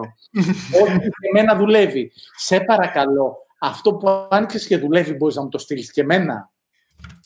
Να σου πω, να σου πω Περίμενε, έχει συνέχεια αγάπη μου, δεν τελείωσα. Και στο Και λέει, πάρτε το. Άλλο αυτό είναι διαφορετικό αρχείο, σε ευχαριστώ πάρα πολύ. Τώρα μπορεί να μου δεις το password, γιατί είναι secure. Γιατί είναι το password. Ένα, δύο, τρία. Ο κωδικός πελάτης. Γαμώτο. Ένα πόρταλ, ρε φίλε. Ένα πόρταλ που με βάλεις και γράφτηκα. Δεν μπορείς να το βάλεις εκεί το PDF να τελειώνουμε. Να πω φοβερό UX. Λοιπόν, COVID test στις Βρυξέλλες. Λοιπόν, για να φύγεις από το Βέλγιο, κλείνεις COVID test και πας και το κάνεις, έχουν στήσει ένα κιόσκι έξω από το αεροδρόμιο και πας και το κάνεις εκεί. ωραία. Θα πάμε κάποια άλλη στιγμή σε αυτό. Λοιπόν, δύο πράγματα. Πρώτον, ε, Πάμε, γενικά εκεί δεν έχει ουρά. Πάμε τέλος πάντων μια μέρα ενώ είναι να έρθουμε για, για Χριστούγεννα και έχει 1500 άτομα. Ενώ γενικά έχει 15. Τρου νούμερο. Οπότε λένε, αν έχεις κλείσει το ραντεβού και έχεις επιλέξει να πληρώσεις εδώ, δεν το κάνεις την ώρα σου, πας στην ουρά με τους πολλούς. Ένα. Το οποίο δεν μπορώ να καταλάβω σε αυτό ότι είναι εντελώς παραγγέλνω κάτι και παίρνω κάτι άλλο. Αυτό πες το άστο, είναι κακή εξυπηρέτηση. Πάμε τώρα στο θέμα το τεχνολογικό. Πας μέσα, εσύ παίρνεις ένα QR code με ένα κωδικό. Το, οποίο, το οποίο μπορεί πρώτον να μην σου έρθει σε email, το έχω πάθει. Και κατά δεύτερον, άμα επειδή κατεβάζεις και την εικόνα σου, λέει κατέβασε την εικόνα, δεν σου έχει PDF να κατεβάσεις, σου λέει κατέβασε την εικόνα, μα θέλεις. Αν κατεβάσεις την εικόνα και δεν έχεις πάρει mail και πας να σκανάρουν από την εικόνα που έχεις κατεβάσει στο κινητό, ένα, δεν μπορεί να το σκανάρει ο σκάνερ. Και δύο, άμα τους δώσει τον κωδικό, δεν έχουν να τον κάνουν type. Πρέπει αναγκαστικά να σκανάρουν το QR code.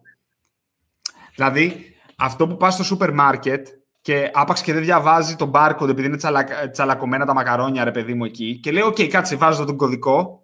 Αυτό δεν παίζει εκεί. Οπότε πας, ρε παιδί μου, σε ένα άλλο κιόσκι και σου στέλνουν δεύτερο email και, και, και μέχρι να ξέρω. Και απορρεί. UXer δεν είχατε να βρείτε. Research δεν μπορούσατε να κάνετε. Να το σκεφτείτε δεν είχατε μυαλό. Ένα ρημάδι testing ένας δεν έκανε. Ένα ρημάδι Θα πατήσω το κουμπί του beat και θα βγει και θα χρησιμοποιήσουν όλοι οι χρήστες. Τι τεστ τώρα και τα λοιπά. Δεν χρειαζόμαστε. Όλα είναι τέλεια. Ένα, ένα, ένα, ένα, ένα. Ένα. Αυτό είναι τέλειο. Μόνο, μόνο QR, αλλά, αλλά δεν κάνω type μέσα τον κωδικό. Καταπληκτικό. Εντάξει, λοιπόν, να πει ο Αντώνης. Βρήκαμε όλα τα COVID test εκεί πέρα, τα λύσαμε. Αλλά εγώ έχω εδώ πέρα ερώτηση από την Xanthippi, γιατί η δικιά μου ερώτηση βασικά θέλει και αυτή η επεισόδιο και είναι το σχέση UX και security, το οποίο θεωρώ ότι είναι φοβερό θέμα. Αλλά θα το κάνουμε άλλη στιγμή αυτό. Σκληρό. Ε, αφού λοιπόν πέταξα τον buzzword μου και αφού έχω ήδη αγνοήσει μια ερώτηση Xanthippi που ήταν πληρωμένη κατά πάσα πιθανότητα, θα πω τη δεύτερη. Ε, οπότε λοιπόν λέει πώς γενικά πείθεις μια ομάδα η οποία είναι ακόμα και αρκετά τεχνική, ρε παιδί μου. Δηλαδή, mm. την ενδιαφέρει το προϊόν, δεν είναι μόνο project managers ή stakeholders. Ότι δεν είναι luxury το να έχεις ένα καλό UX research, ρε παιδί μου. Είναι κάτι το οποίο είναι, χρειάζεται να το κάνεις. Και πώς του δείχνεις ότι με αυτό, ρε παιδί μου, θα μάθεις και θα κάνεις τα, τα, τα λίστα σου τα προβλήματα; Πώς την πείθεις ότι, sorry, ξαναπες το πρώτο κομμάτι της ερώτησης, πώς την πείθεις ότι; Ωραία. Πώς πείθεις αρχικά ότι δεν είναι μια πολυτέλεια, αλλά είναι κάτι το οποίο είναι σημαντικό να υπάρχει, ρε παιδί μου. Και ότι είναι, ρε παιδί μου, ο σκοπός του UX δεν είναι να κάνεις πιο ώρα κουμπάκια ή κάτι τέτοιο, αλλά να βοηθήσεις να φτιάξεις το σωστό προϊόν. Παγώνει, μην μιλήσεις, θα σε κάνω mute. Όχι, να... Πες το, πες το. Να, να μην ε, ξέρω εγώ, φτιάξεις το λάθος προϊόν, να μην κάνεις waste, να μην φτιάξεις λάθος features, αλλά πρακτικά να, να λύσεις το σωστό πρόβλημα. Δηλαδή, πώς σου εξηγήσει ότι το UX δεν έχει πρακτικά UI, εγώ το καταλαβαίνω και λίγο έτσι. Σαν, ε, Απλά πριν το πούμε, είναι, είναι δύο θέματα εκεί πέρα. Είναι να πείσεις και είναι να εκπαιδεύσει κάποιον που δεν ξέρει. Είναι δύο διαφορετικά θέματα. Έτσι. Και μετά Λογικά, είναι... πάει στην εκπαίδευση αυτό, γιατί αν ο άλλος είναι εκπαιδευμένος, πείθεται κιόλας. Όχι, όχι, όχι. Καλύτερα, όπως είπε ο Σωτηρόπουλος, να μην ξέρει τίποτα για να του βάλεις μέσα τη φρέσκια, την καλή, τη ζεστή, την όρημη την πληροφορία. Γιατί αν έχει βλακίες στο κεφάλι του για να τους βγάλεις, θέλει κόπο και υδρότα. Δεν θέλεις. Καλύτερα να, ναι. δηλώνει δεν ξέρω. Τι ωραία. Λέει, το, συγγνώμη τώρα, τρελή παρένθεση. Μια από τις πιο έτσι μοναδικές στιγμές ζωής μου είναι Sky Chief PO και μου λέει δεν ξέρω ποιοι είναι οι χρήστες μας και τι μπορούμε να τους πουλήσουμε. Σε παρακαλώ, πες μου. Μιλάμε εντάξει, έτσι. Μιλάμε τώρα βρέθηκα εγώ εκεί πέρα, ήμουνα στα clouds ήμουνα. Ε, αυτό είναι ωραίο. Όταν όμως νομίζω ότι ξέρει, εκεί είναι το πρόβλημα. Λοιπόν, είναι δύο θέματα. Είναι εκπαίδευσης και το να πείσει. Και το θέμα είναι αν εσύ βρίσκεσαι εκεί για να πείσει κάποιον. Γιατί να εξηγήσεις είναι πάντα πρέπει να εξηγήσεις.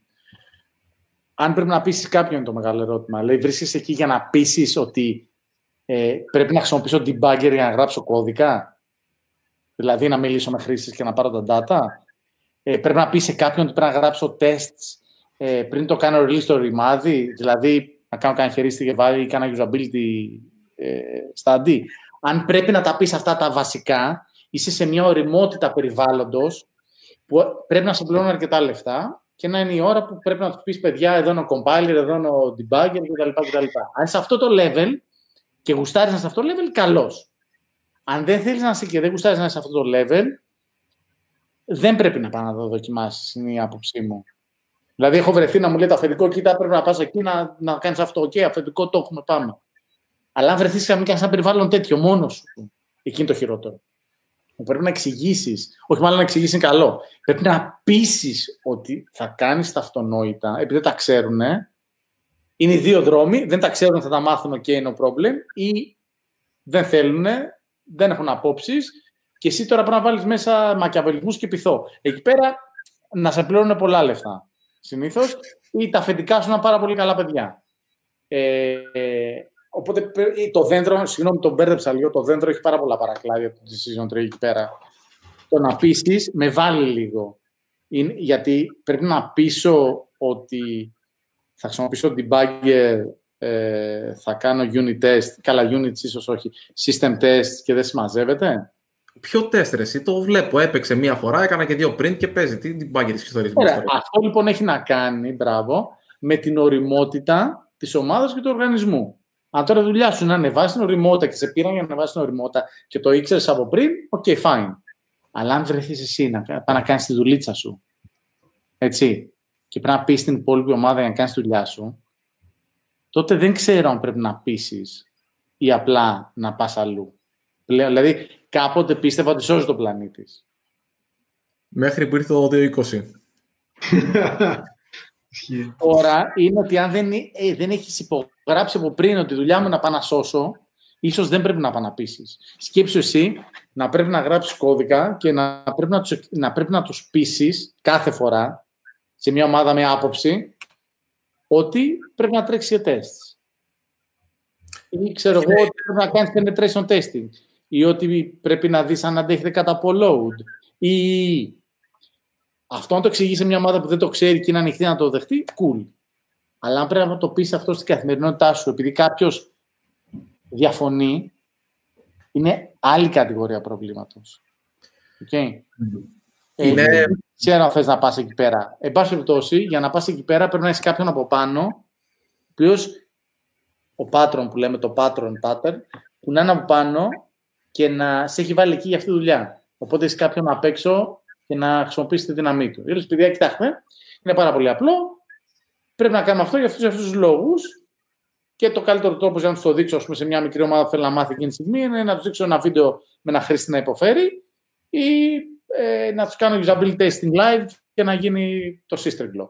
Υπάρχουν τεχνικές, αλλά πριν φτάσουμε στις τεχνικές που είναι άπειρες, είναι αν πρέπει να πείσει κάποιον και για ποιο λόγο πρέπει να τον πείσει. Ή απλά είναι θέμα εκπαίδευσης, okay, και είναι μέρος της διαδικασίας.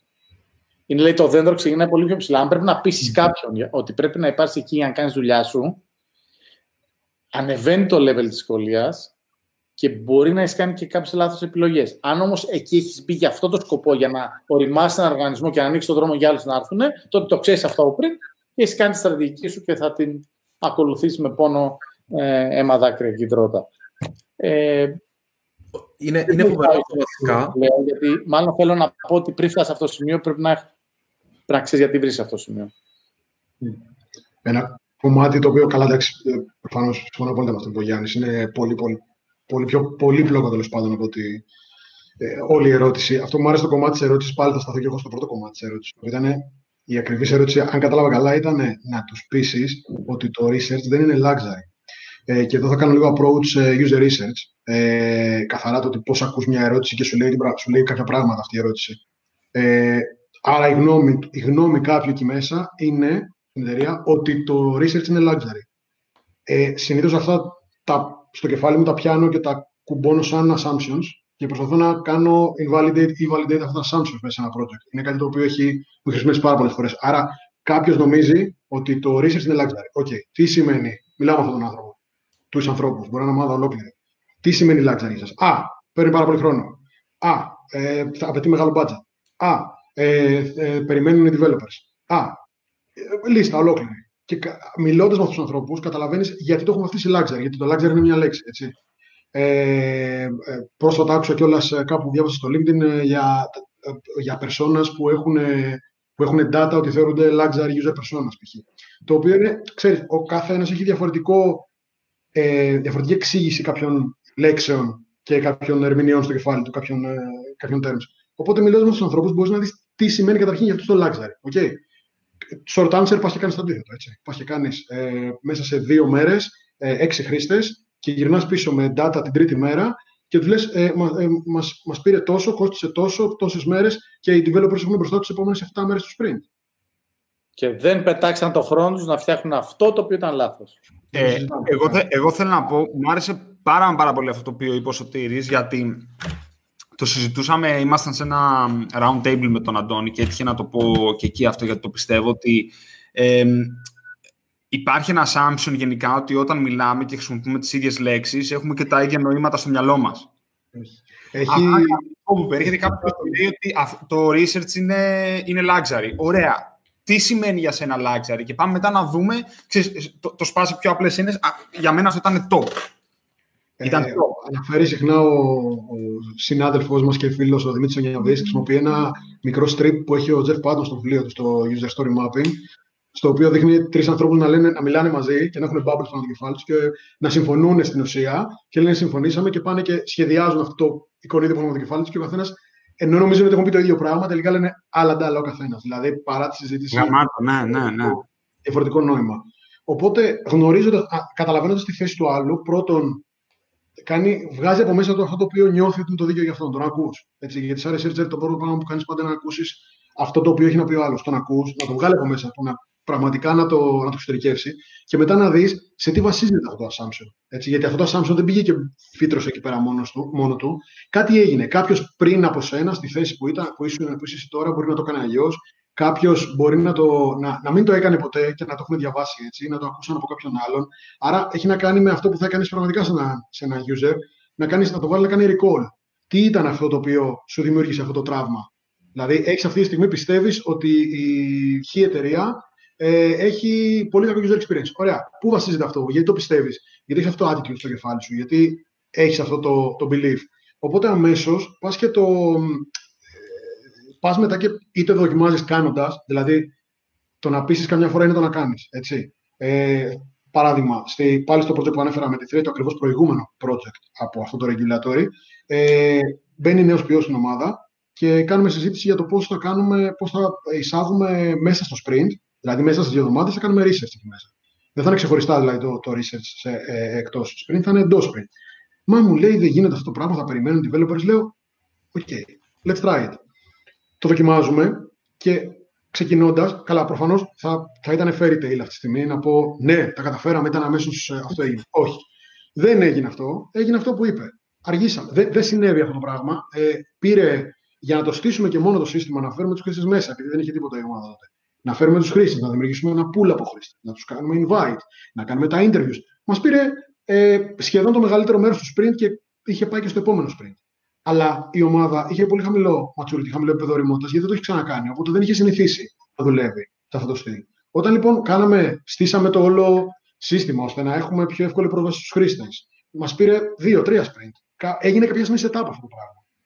Down the line μετά από έξι μήνες, έτσι, όλο αυτό το πράγμα έχει γυρίσει τούμπα. Δηλαδή ξαφνικά εκεί που οι developers περίμεναν εμάς, αλλά οι developers κάνανε develop δύο χρόνια έτσι, πριν. Δηλαδή είχαν χτίσει ένα development maturity αρκετά ψηλό. Research δεν είχε κάνει αυτή η ομάδα σε αυτό το επίπεδο. Κάνανε λίγο usability, πολύ, πολύ unmoderated κιόλας, δηλαδή ε, χωρίς να υπάρχει κάποιος facilitator.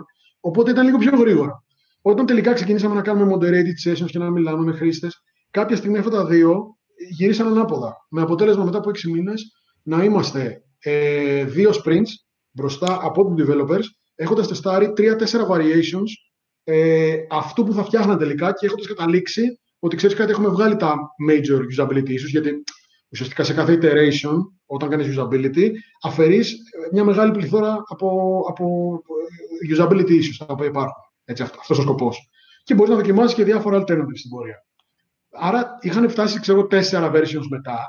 Έτσι, αυτό είναι συνέβη η ομάδα. Απλά δύο πράγματα σε αυτό το κομμάτι. Πρώτον, για, να, για, για να πείσουμε οποιονδήποτε υπήρχε σε αυτό το κομμάτι συνεργαζόταν, έπρεπε να το κάνουμε, ένα. Και δεύτερον, έπρεπε να θέσουμε τα expectations ότι αυτό το πράγμα που, έχουν, που έχει πάρα πολλοί κόσμο στο μυαλό του είναι ότι αυτό θα γίνει σε μια νύχτα. Δεν γίνεται σε μια νύχτα. Δεν το έχω δει, δεν το έχω ζήσει, δεν το έχω κάνει ποτέ σε μια νύχτα. Παίρνει από.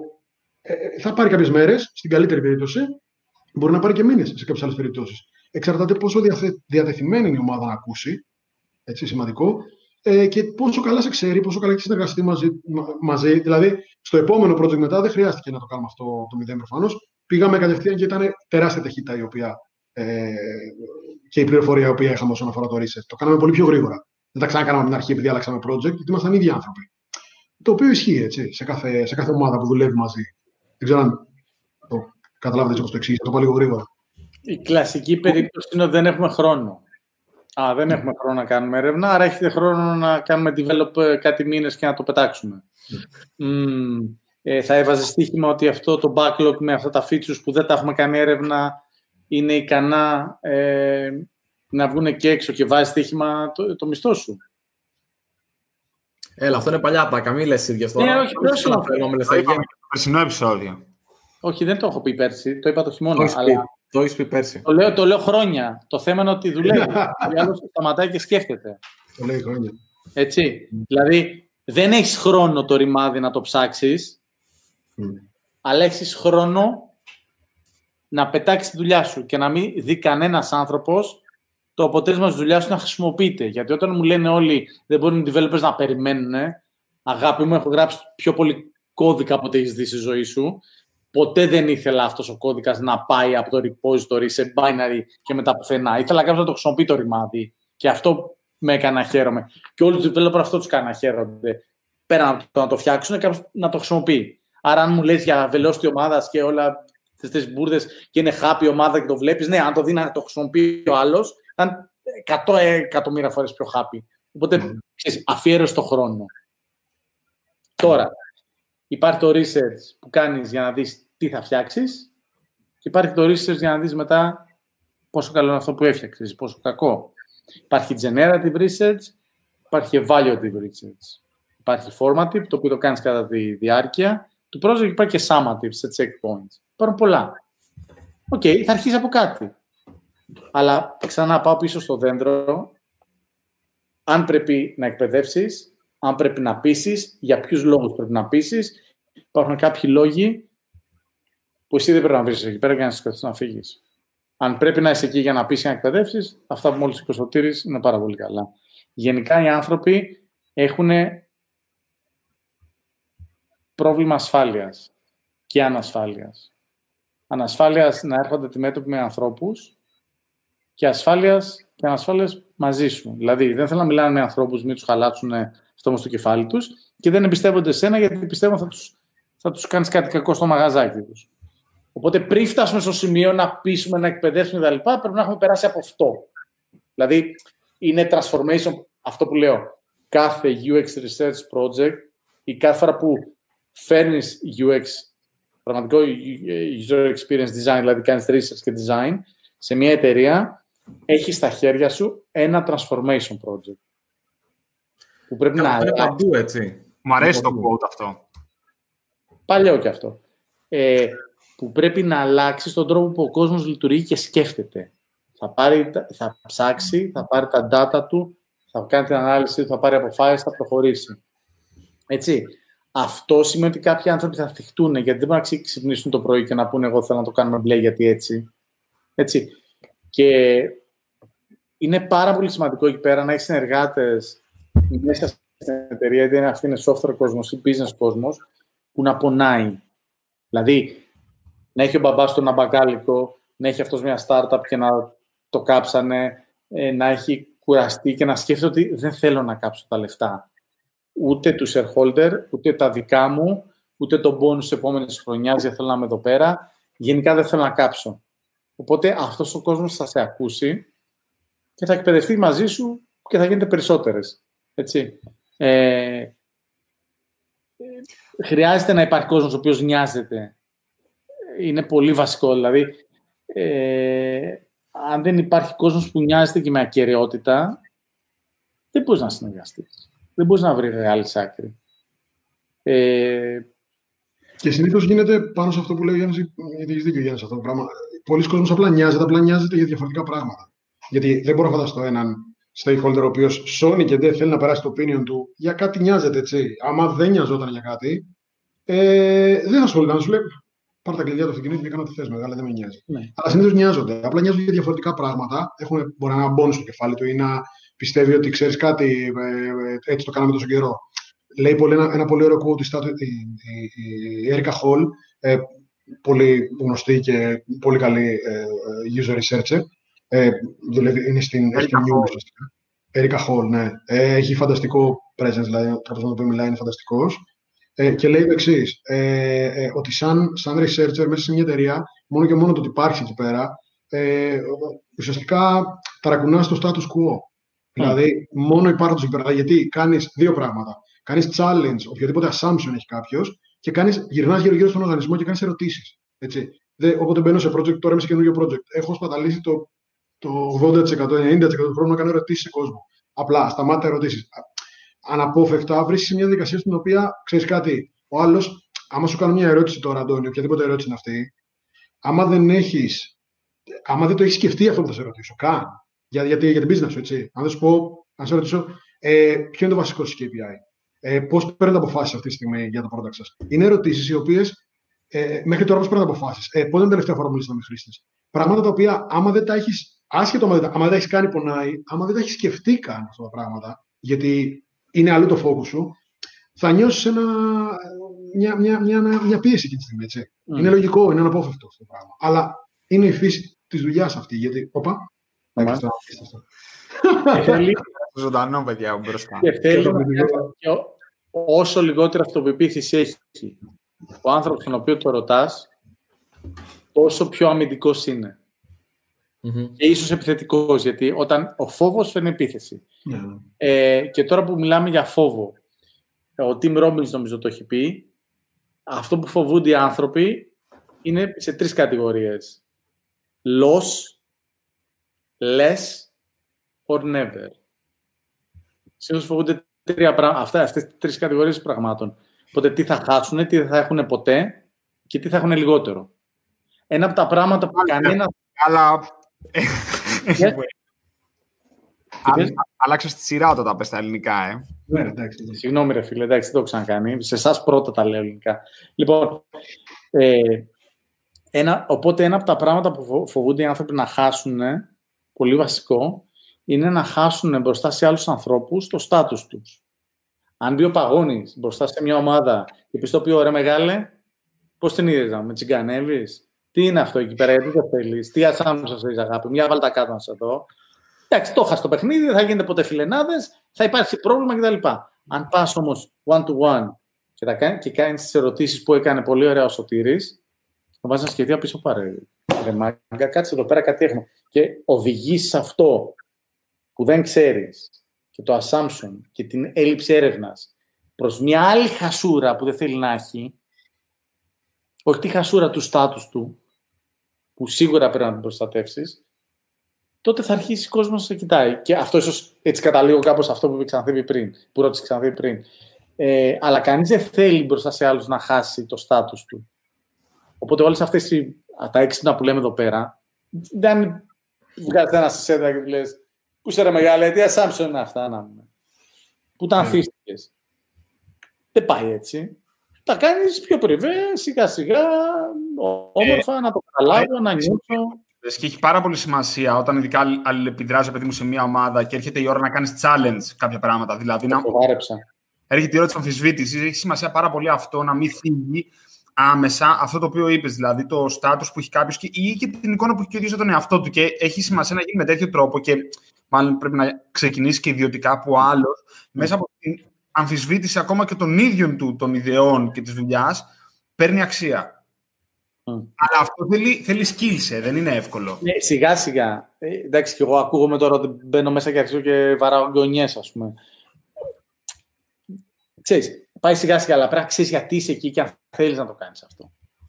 Θέλεις να... Και το βλέπετε έτσι το, το Γιάννη που είναι που ακούγεται αγριεμένος. Είναι πολύ, έχει πάρα πολύ σωστό τάκτ ε, σε project Ο Γιάννης έχει το χειρότερο onboarding μπορεί να έχει ποτέ άνθρωπος. Τέλος, αυτό είναι κάτι...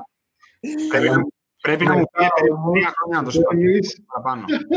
Ιστορία, ιστορία onboarding σε ένα project πριν δύο χρόνια. Μπαίνω μέσα, άσχετο τώρα, επιτόπες για να το κάνω πλάκα. Και είμαι καινούριος και με έχουν. Θα υποθέτω ότι θα είμαι το αφεντικό τους τώρα, έτσι. Αλλά έχω σκάσει. Και μπαίνουμε σε usability session και λέω του άλλου, του λέω εσύ για φέρε μου λίγο το script θα το ρωτήσεις. Και μου δίνει το script. Και εκείνη τη στιγμή βρίσκω ένα στυλό μπροστά μου, τραβάω γραμμές και κοκκινάδια. Και με κοιτάει Λέω εσύ αυτά δεν να τα αλλάξουμε. Λέω και έχω πάρει κόκκινο μαρκαδόρο μπροστά σε όλη την ομάδα και του κάνω κυκλάκια πριν μπούμε μέσα για usability testing. Στο οποίο ήταν σε άλλο δωμάτιο stakeholders και το βλέπανε βίντεο live και με σε φασί. Κάνε φίλους, κάνε φίλους. Κάνε φίλους. αυτό, το, αυτό το βίντεο πρέπει να το δείξει τον εαυτό σου λοιπόν πριν από αυτό το project, αν, μπορείς, αν ποτέ βρεις χρόνο. Εγώ ήθελα να γκικουλιάσω με τον άλλο researcher του στυλ ξέρεις, να τα παίξουμε, ας πούμε, να το ψειρίσουμε. Ήταν καλό το script, δεν ήταν χάλια. Είμαι σε φάση, πω, πω, τι έκανε, δεν είναι ασωτηρόπουλος, μην τα κάνει σε άλλους. Και, και, Αλλά, τελικά, ναι. και τελικά είναι φίλο αυτό. Εντάξει, ναι, OK. Okay. Ε, το... Ναι, δεν ξέρω για το onboarding, αλλά είναι μεγάλη Το onboarding είναι φίλτρο, λέω. Ε, anyway, πάντως ναι, θέλει να το γυρίσω πίσω, θέλει να ξέρεις για ποιο λόγο είσαι εκεί, αν πρέπει να πείσεις, αν πρέπει να εκπαιδεύσεις ε, θέλει tact και δεν θέλεις να κάνεις τον άλλο να χάσεις μπροστά στους άλλους, αν θέλεις να τον κερδίσεις. Έτσι. Αυτό είναι, ναι. Και, και δεν έχω, το άλλο πολύ σημαντικό, γιατί πάλι μιλάμε, είναι transformation project αυτό. Όταν βάζεις UX καλημέρα, γεια σας, ήρθαμε να κάνουμε έρευνα, επειδή φύγει πολλούς, όπως είπε η Έρικα και ο Σωτήρης, δεν ξέρω ποιος το είπε πρώτος, ε, Θέλει προσοχή και δεν έχει την ίδια ταχύτητα. Σήμερα ο Μπάμπης, αύριο ο Μπομπ, μεθαύριο η Κούλα. Και όπως ο, ο Τσάβη το έλεγε αυτό, ο Αλπαλάντε, έχω ένα παλιό μαθητικό, είχε παρουσιάσει. Έχω κουραστεί με τα references, δεν σου κάνω πλάκα. Δηλαδή, έχω ανοίξει μια και με ονόματα. Ο Τσάβη είχε παρουσιάσει στο Agile Summit πρόπερση, νομίζω. Πώς γίνεται spell; Τσάβη, Αλπαλάντε έχω. Με, με έξι. XAVI. Ε, μου το έλεγε πάντα, μου λέει, ε, με άπτες στα ισπανικά, the oil spill effect. Ε, Παίρνεις έναν και είναι σαν ένας λεκές και μεγαλώνει όσο τον βοηθάς και μαθαίνει. Μετά έναν άλλο, μεγαλώνει και αυτός, μεγαλώνει και αυτός και αυτικά οι λεκέδε γίνονται ένα. Και ξαφνικά έχει ένα μεγάλο εμβαδό που σε ακούει. Και, όχι σε ακούει, ε, που κατανοεί αυτό το πράγμα και βοηθάει. Σιγά σιγά δεν έχουν όλη την ίδια ταχύτητα. Αλλά μην ξεχνάτε ότι αν πάνε να φέρετε UX μέσα σε μια εταιρεία που δεν έχει, μιλάω πραγματικό UX, πρέπει να ακούει αυτή τη στιγμή η Αθηνά η Food που το έχει κάνει τόσες φορές. Ε, γι' αυτό το παντρεύτηκα. Ε, άλλωστε. Ε, είναι επίπονο. Είναι επίπονο. Γιατί το, το φέρνεις μέσα και πρέπει να αρχίσεις το σκάψιμο τώρα. Σιγά σιγά να εκπαιδεύσεις, να φέρεις κόσμο μαζί σου. Να, να, να, να, να, να. Αλλά έχεις πάει επειδή θέλω να το κάνεις, θες να αλλάξεις τον οργανισμό. Όποτε μπαίνει το UX, και όταν λέω UX design, που σημαίνει και research, μόνο research, σε έναν οργανισμό, στα χέρια μας έχουμε ένα transformation project και καλή τύχη μάγκη. Καλά, επειδή μάλλον θα φτάσουμε σε λίγο Χριστούγεννα, γιατί για Christmas Special θα είναι Christmas το episode πλήρως. Αλλά ε, έτσι για να ξεκινήσουμε σιγά σιγά να κάνουμε wrap-up, η Αθηνά βασικά έχει κάνει το μεγαλύτερο transformation project, είναι να παντρευτεί. Οπότε, ρε παιδί μου, νομίζω ότι αυτό ναι. μόνο του. Δηλαδή, ξέρεις, Για τον εαυτό λοιπόν. Έλα.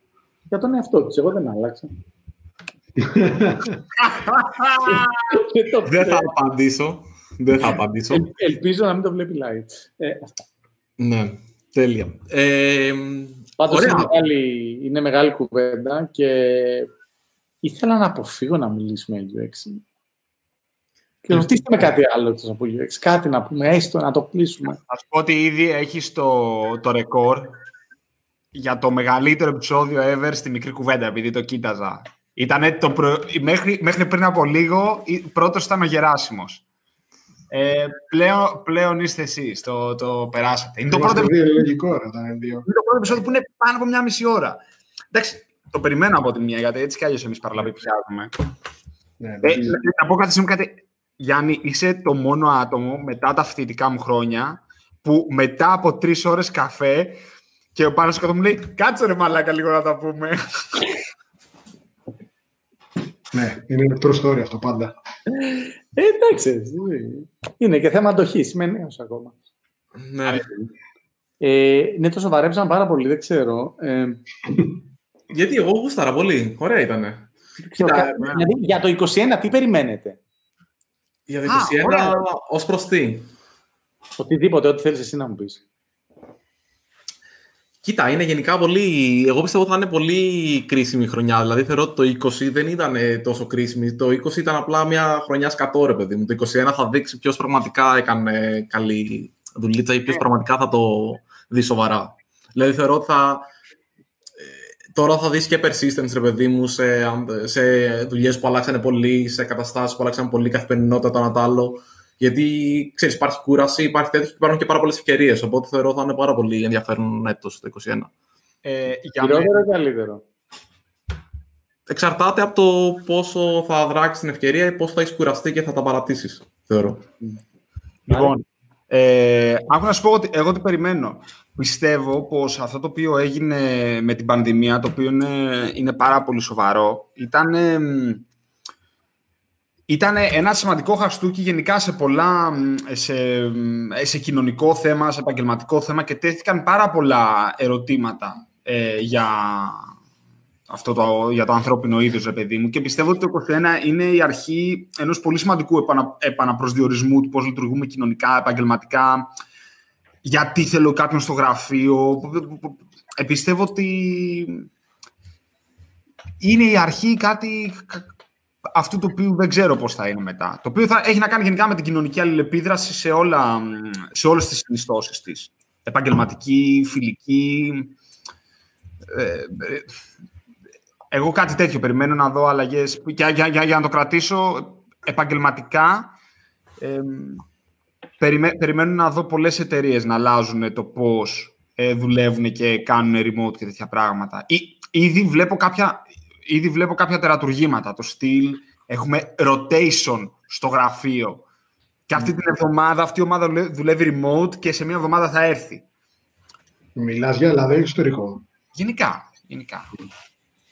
Γενικά. Εντάξει, προφανώς στον, στον κάθε χώρο ανάλογα με, το, με την κουλτούρα του. Αλλά πιστεύω ότι δεν υπάρχει κάποιο κράτος το οποίο δεν επαναδιαπραγματεύεται τέτοια πράγματα. Με ενδιαφέρει πολύ να δω πώς το δημόσιο θα αρχίσει να αλλάζει μέσα από αυτό. Δηλαδή το πιο τον, το βροντόσαυρο, ας το πούμε, τον επαγγελματικό βροντόσαυρο της Ελλάδας τουλάχιστον. Mm. Ναι. Επόμενα, mm. εσείς πείτε. Σωτήρης. Ε, Γιάννη. Τι θα γίνει το 21. Ναι, μωρέ, αφού εσύ ρώτησες. Τη πουτάνα βασικά θα γίνει.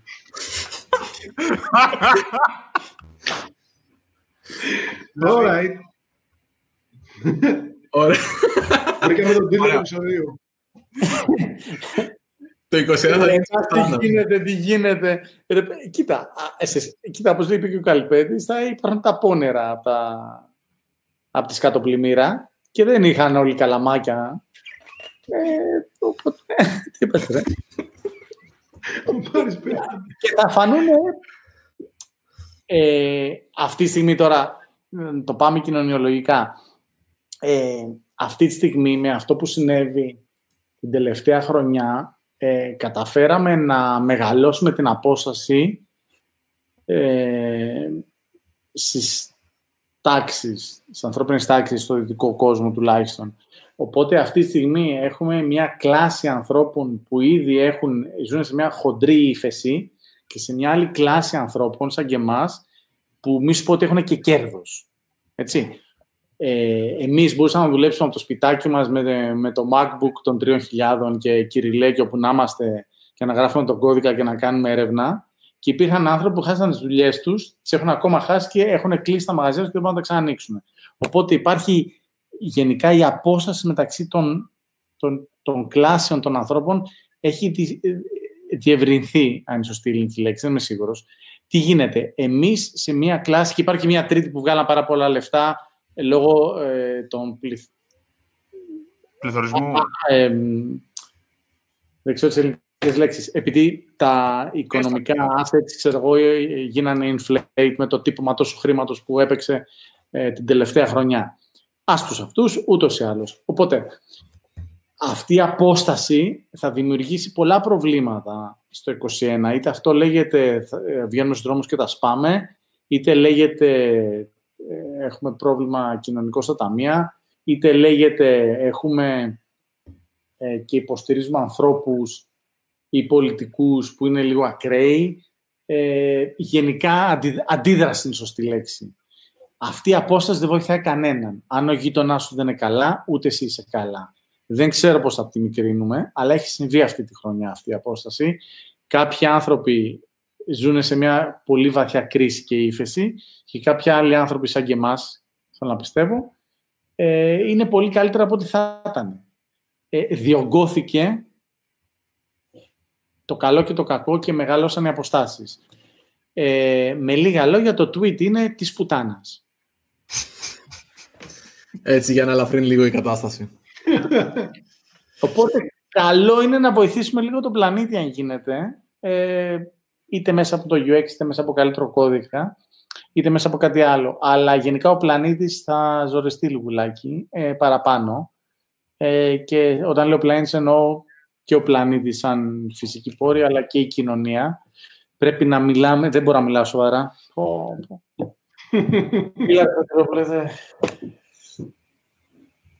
Σωτηρόπουλος. Ε, δεν έχω κάτι να πω, να προσθέσω. Ε, μ' άρεσαν όλα αυτά που είπατε. Ε, γενικά σε ερωτήσεις ε, που κάνουν predict το μέλλον δεν τα πάω καλά. δεν έχω...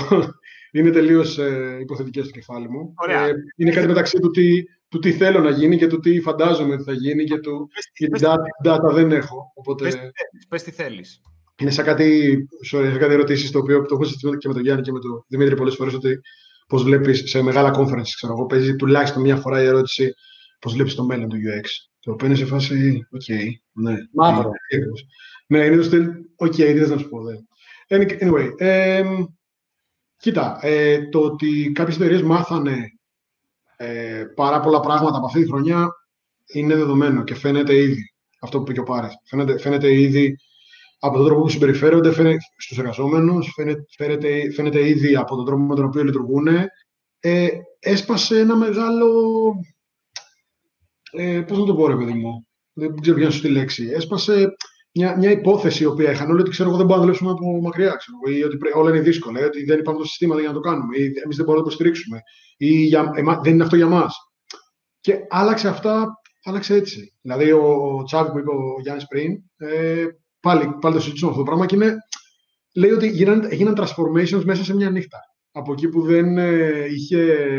Ε, ε περάνε, τα, τα transformation projects πέρανε forever να γίνουν και γίνανε σε μια νύχτα, έτσι. Δηλαδή, πραγματικά, ε, GovGR, σε μια νύχτα. Ε, γιατί, γιατί, ξέρεις, συνηθίζεις στο status, στο status quo, συνηθίζεις στο ε, τι είναι μια, ξέρεις, πώς είναι η κατάσταση τώρα και η αλήθεια είναι ότι για να σπάσει, όπως λέγει ο Τζέραρντ Βάινμπερ που μου έμαθε ο Γιάννης πάρα πολλά χρόνια πριν, ε, για να σπάσει το status quo, πρέπει να δημιουργηθεί μια κρίση. Ε, για να αλλάξει μια κατάσταση μια ομάδα, πρέπει να γίνει πάρα, πάρα, πάρα πολύ μικρά βήματα ώστε να είναι under the radar. Το ίδιο γίνεται και με, και με ένα interface, by the way. Ή θα αλλάξεις μικρά κομματάκια όπως αλλάζει το Facebook, ή θα πεις Γεια σας, πάει το παλιό Facebook, ήρθε το καινούριο Facebook, γιατί χθες έγινε σεισμός και χάσαμε τρία, ξέρω, τρία κτίρια και φτιάξαμε καινούριο, φτιάξαμε καινούριο development teams. Ε, οπότε μια κρίση σαν και αυτή που έγινε ε, έκανε, μετακίνησε πάρα πολύ τον τρόπο εργασίας. Εκεί πιστεύω, αυτό είναι το μοναδικό, τη μοναδική εικόνα που έχω και νομίζω ότι στο, στο μέλλον θα, γίνει, θα παίξει πάρα πολύ αυτό με τις, με τις εταιρείες που, που, και στον τρόπο με τον οποίο θα δουλεύουν. Θα χαλαρώσουν λιγάκι στο κομμάτι ότι πρέπει να είμαστε στο γραφείο για κάποιο λόγο. Uh, that said, είναι πάρα πολύ χρήσιμο ε, έτσι, αυτό να το, να, να το πούμε εγώ προσωπικά που δουλεύω και remote συνέχεια. Ε, πιστεύω είναι πάρα πολύ χρήσιμο και θέλω να είμαι σε ένα γραφείο με μια ομάδα, γιατί ο τρόπος με τον οποίο δουλεύω μαζί και δένεται η ομάδα δεν έχει προηγούμενο, δεν, δεν ανταλλάσσεται με τίποτα.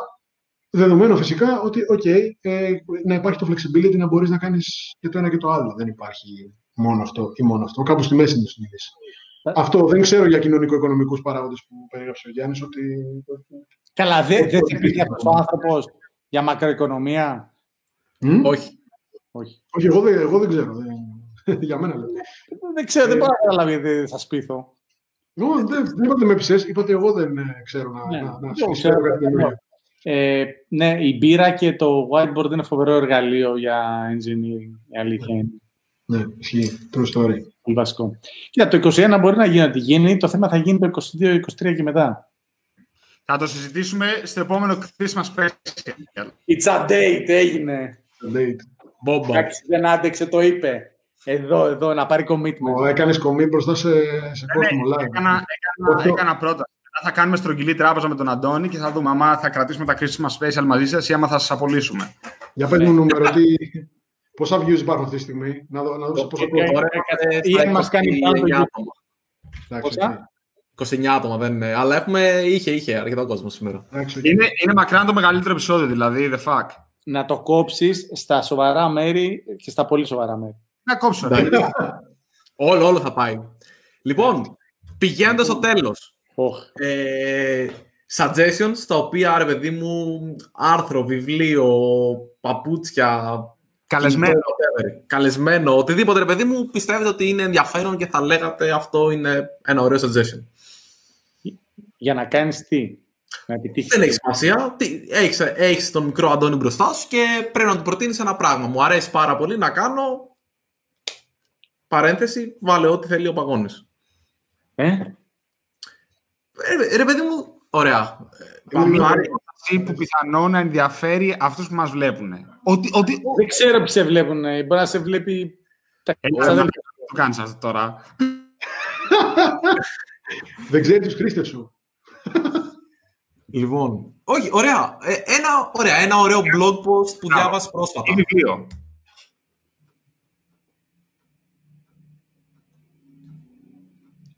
Μετρική συλλογή. Βιβλίο. όχι, σκέφτομαι ότι... Ωραία, να σου πω τι, τι, τι, τι δεν μου αρέσει. Να περνάνε γάτες μπροστά από τον μπάρι. Όχι, αυτό μου αρέσει. Ε, αυτό που δεν μου αρέσει είναι ότι δεν μπορώ να μοιραστώ τα βιντεάκια σας με κόσμο που δεν μιλάει ελληνικά. Με στεναχωρεί πάρα πολύ το οποίο δεν μπορώ να στείλω στα παιδιά στη δουλειά μερικά από αυτά που λέτε ή που συμβαίνουν. Ε, αυτόν, δηλαδή, πρέπει να είναι το χειρότερό μου, έτσι, το ότι δεν μπορώ να σας μοιραστώ. Καλά, εννοείται δεν μπορώ να σας μοιραστώ, αλλά να μοιραστώ αυτά που λέτε και κάνετε και συμβαίνουν. Ε, ήταν πάρα πολύ δύσκολο να το κάνετε στα αγγλικά, προφανώς, και ηλίθιο σε, σε πολλά. Μπορούμε να βάλουμε υπότιτλους, που είναι και accessibility θέμα, αν μπορούν και ειδικά και εννοώ το translate. Δεν θα παίξει, δεν θα παίξει, κατά ψέματα δεν αρέσει σε όλες να βλέπουν τη φάτσα σου, αλλά μπορεί να αρέσει η φωνή σου ή αυτά που λες. Ε, αυτό που θα έχει ενδιαφέρον σας πεις είναι μία φορά το χρόνο, κάντε το χατήρι για μένα, να φέρετε κάποιον ο οποίος δεν μιλάει ελληνικά και πρέπει να τα κάνει στα αγγλικά. Και δείτε τι θα γίνει, ρε παιδιά. Assumption δικό μου, κάντε ένα πείραμα. OK. Okay. Έκανα αυτή την πρόταση άλλο ένα άτομο επίσης. Κάτσε, δεν φορά με τη γάτα. Θα την... Έλα, τη γραφή είναι, εγώ το είχα σκεφτεί πριν. Ε... Χιλισάξει γάτα. Ναι, όχι, έχει απόλυτο. Τώρα με μύρισε. Ναι. Αλλά αυτό θα ήταν ωραίο. Θα μου άρεσε για, το, για την Ελλάδα αργά ή γενικά για, τη, για, τη, για την καλή φάση μας. Γιατί αυτό που είχα πει, ξέρεις, δεν γεννήθηκε Σαν Φρανσίσκο, δεν πήγε στο Χάρβαρντ, δεν ήσουν εκεί πέρα, αλλά εντάξει. You never know. Ναι, έχει δίκιο. έχετε πιάσει και θέματα τα οποία Πάντα. Πολλές φορές με έχουν εντυπωσιάσει, έτσι, γιατί ε, έχετε πιάσει ένα επεισόδιο που λέγατε για discrimination και γενικότερα για το hiring. Δηλαδή, έχετε πιάσει θέματα τα οποία δεν θα περίμενα έτσι εύκολα να τα ακούσω ε, από ελληνικό environment και με έχει εντυπωσιάσει πάρα πολύ, γιατί κάποια θέματα, δηλαδή αυτό το θέμα συγκεκριμένα παίζει πάρα πολύ. Ε, στην Αγγλία, δηλαδή έχουν internal ε, courses που κάνουν ε, μέσα στις εταιρείες. Ε, οπότε μου κάνει πολύ, οπότε, πιεστείτε να φέρετε κάποιον ο οποίος δεν, δεν, δεν μιλάει ελληνικά.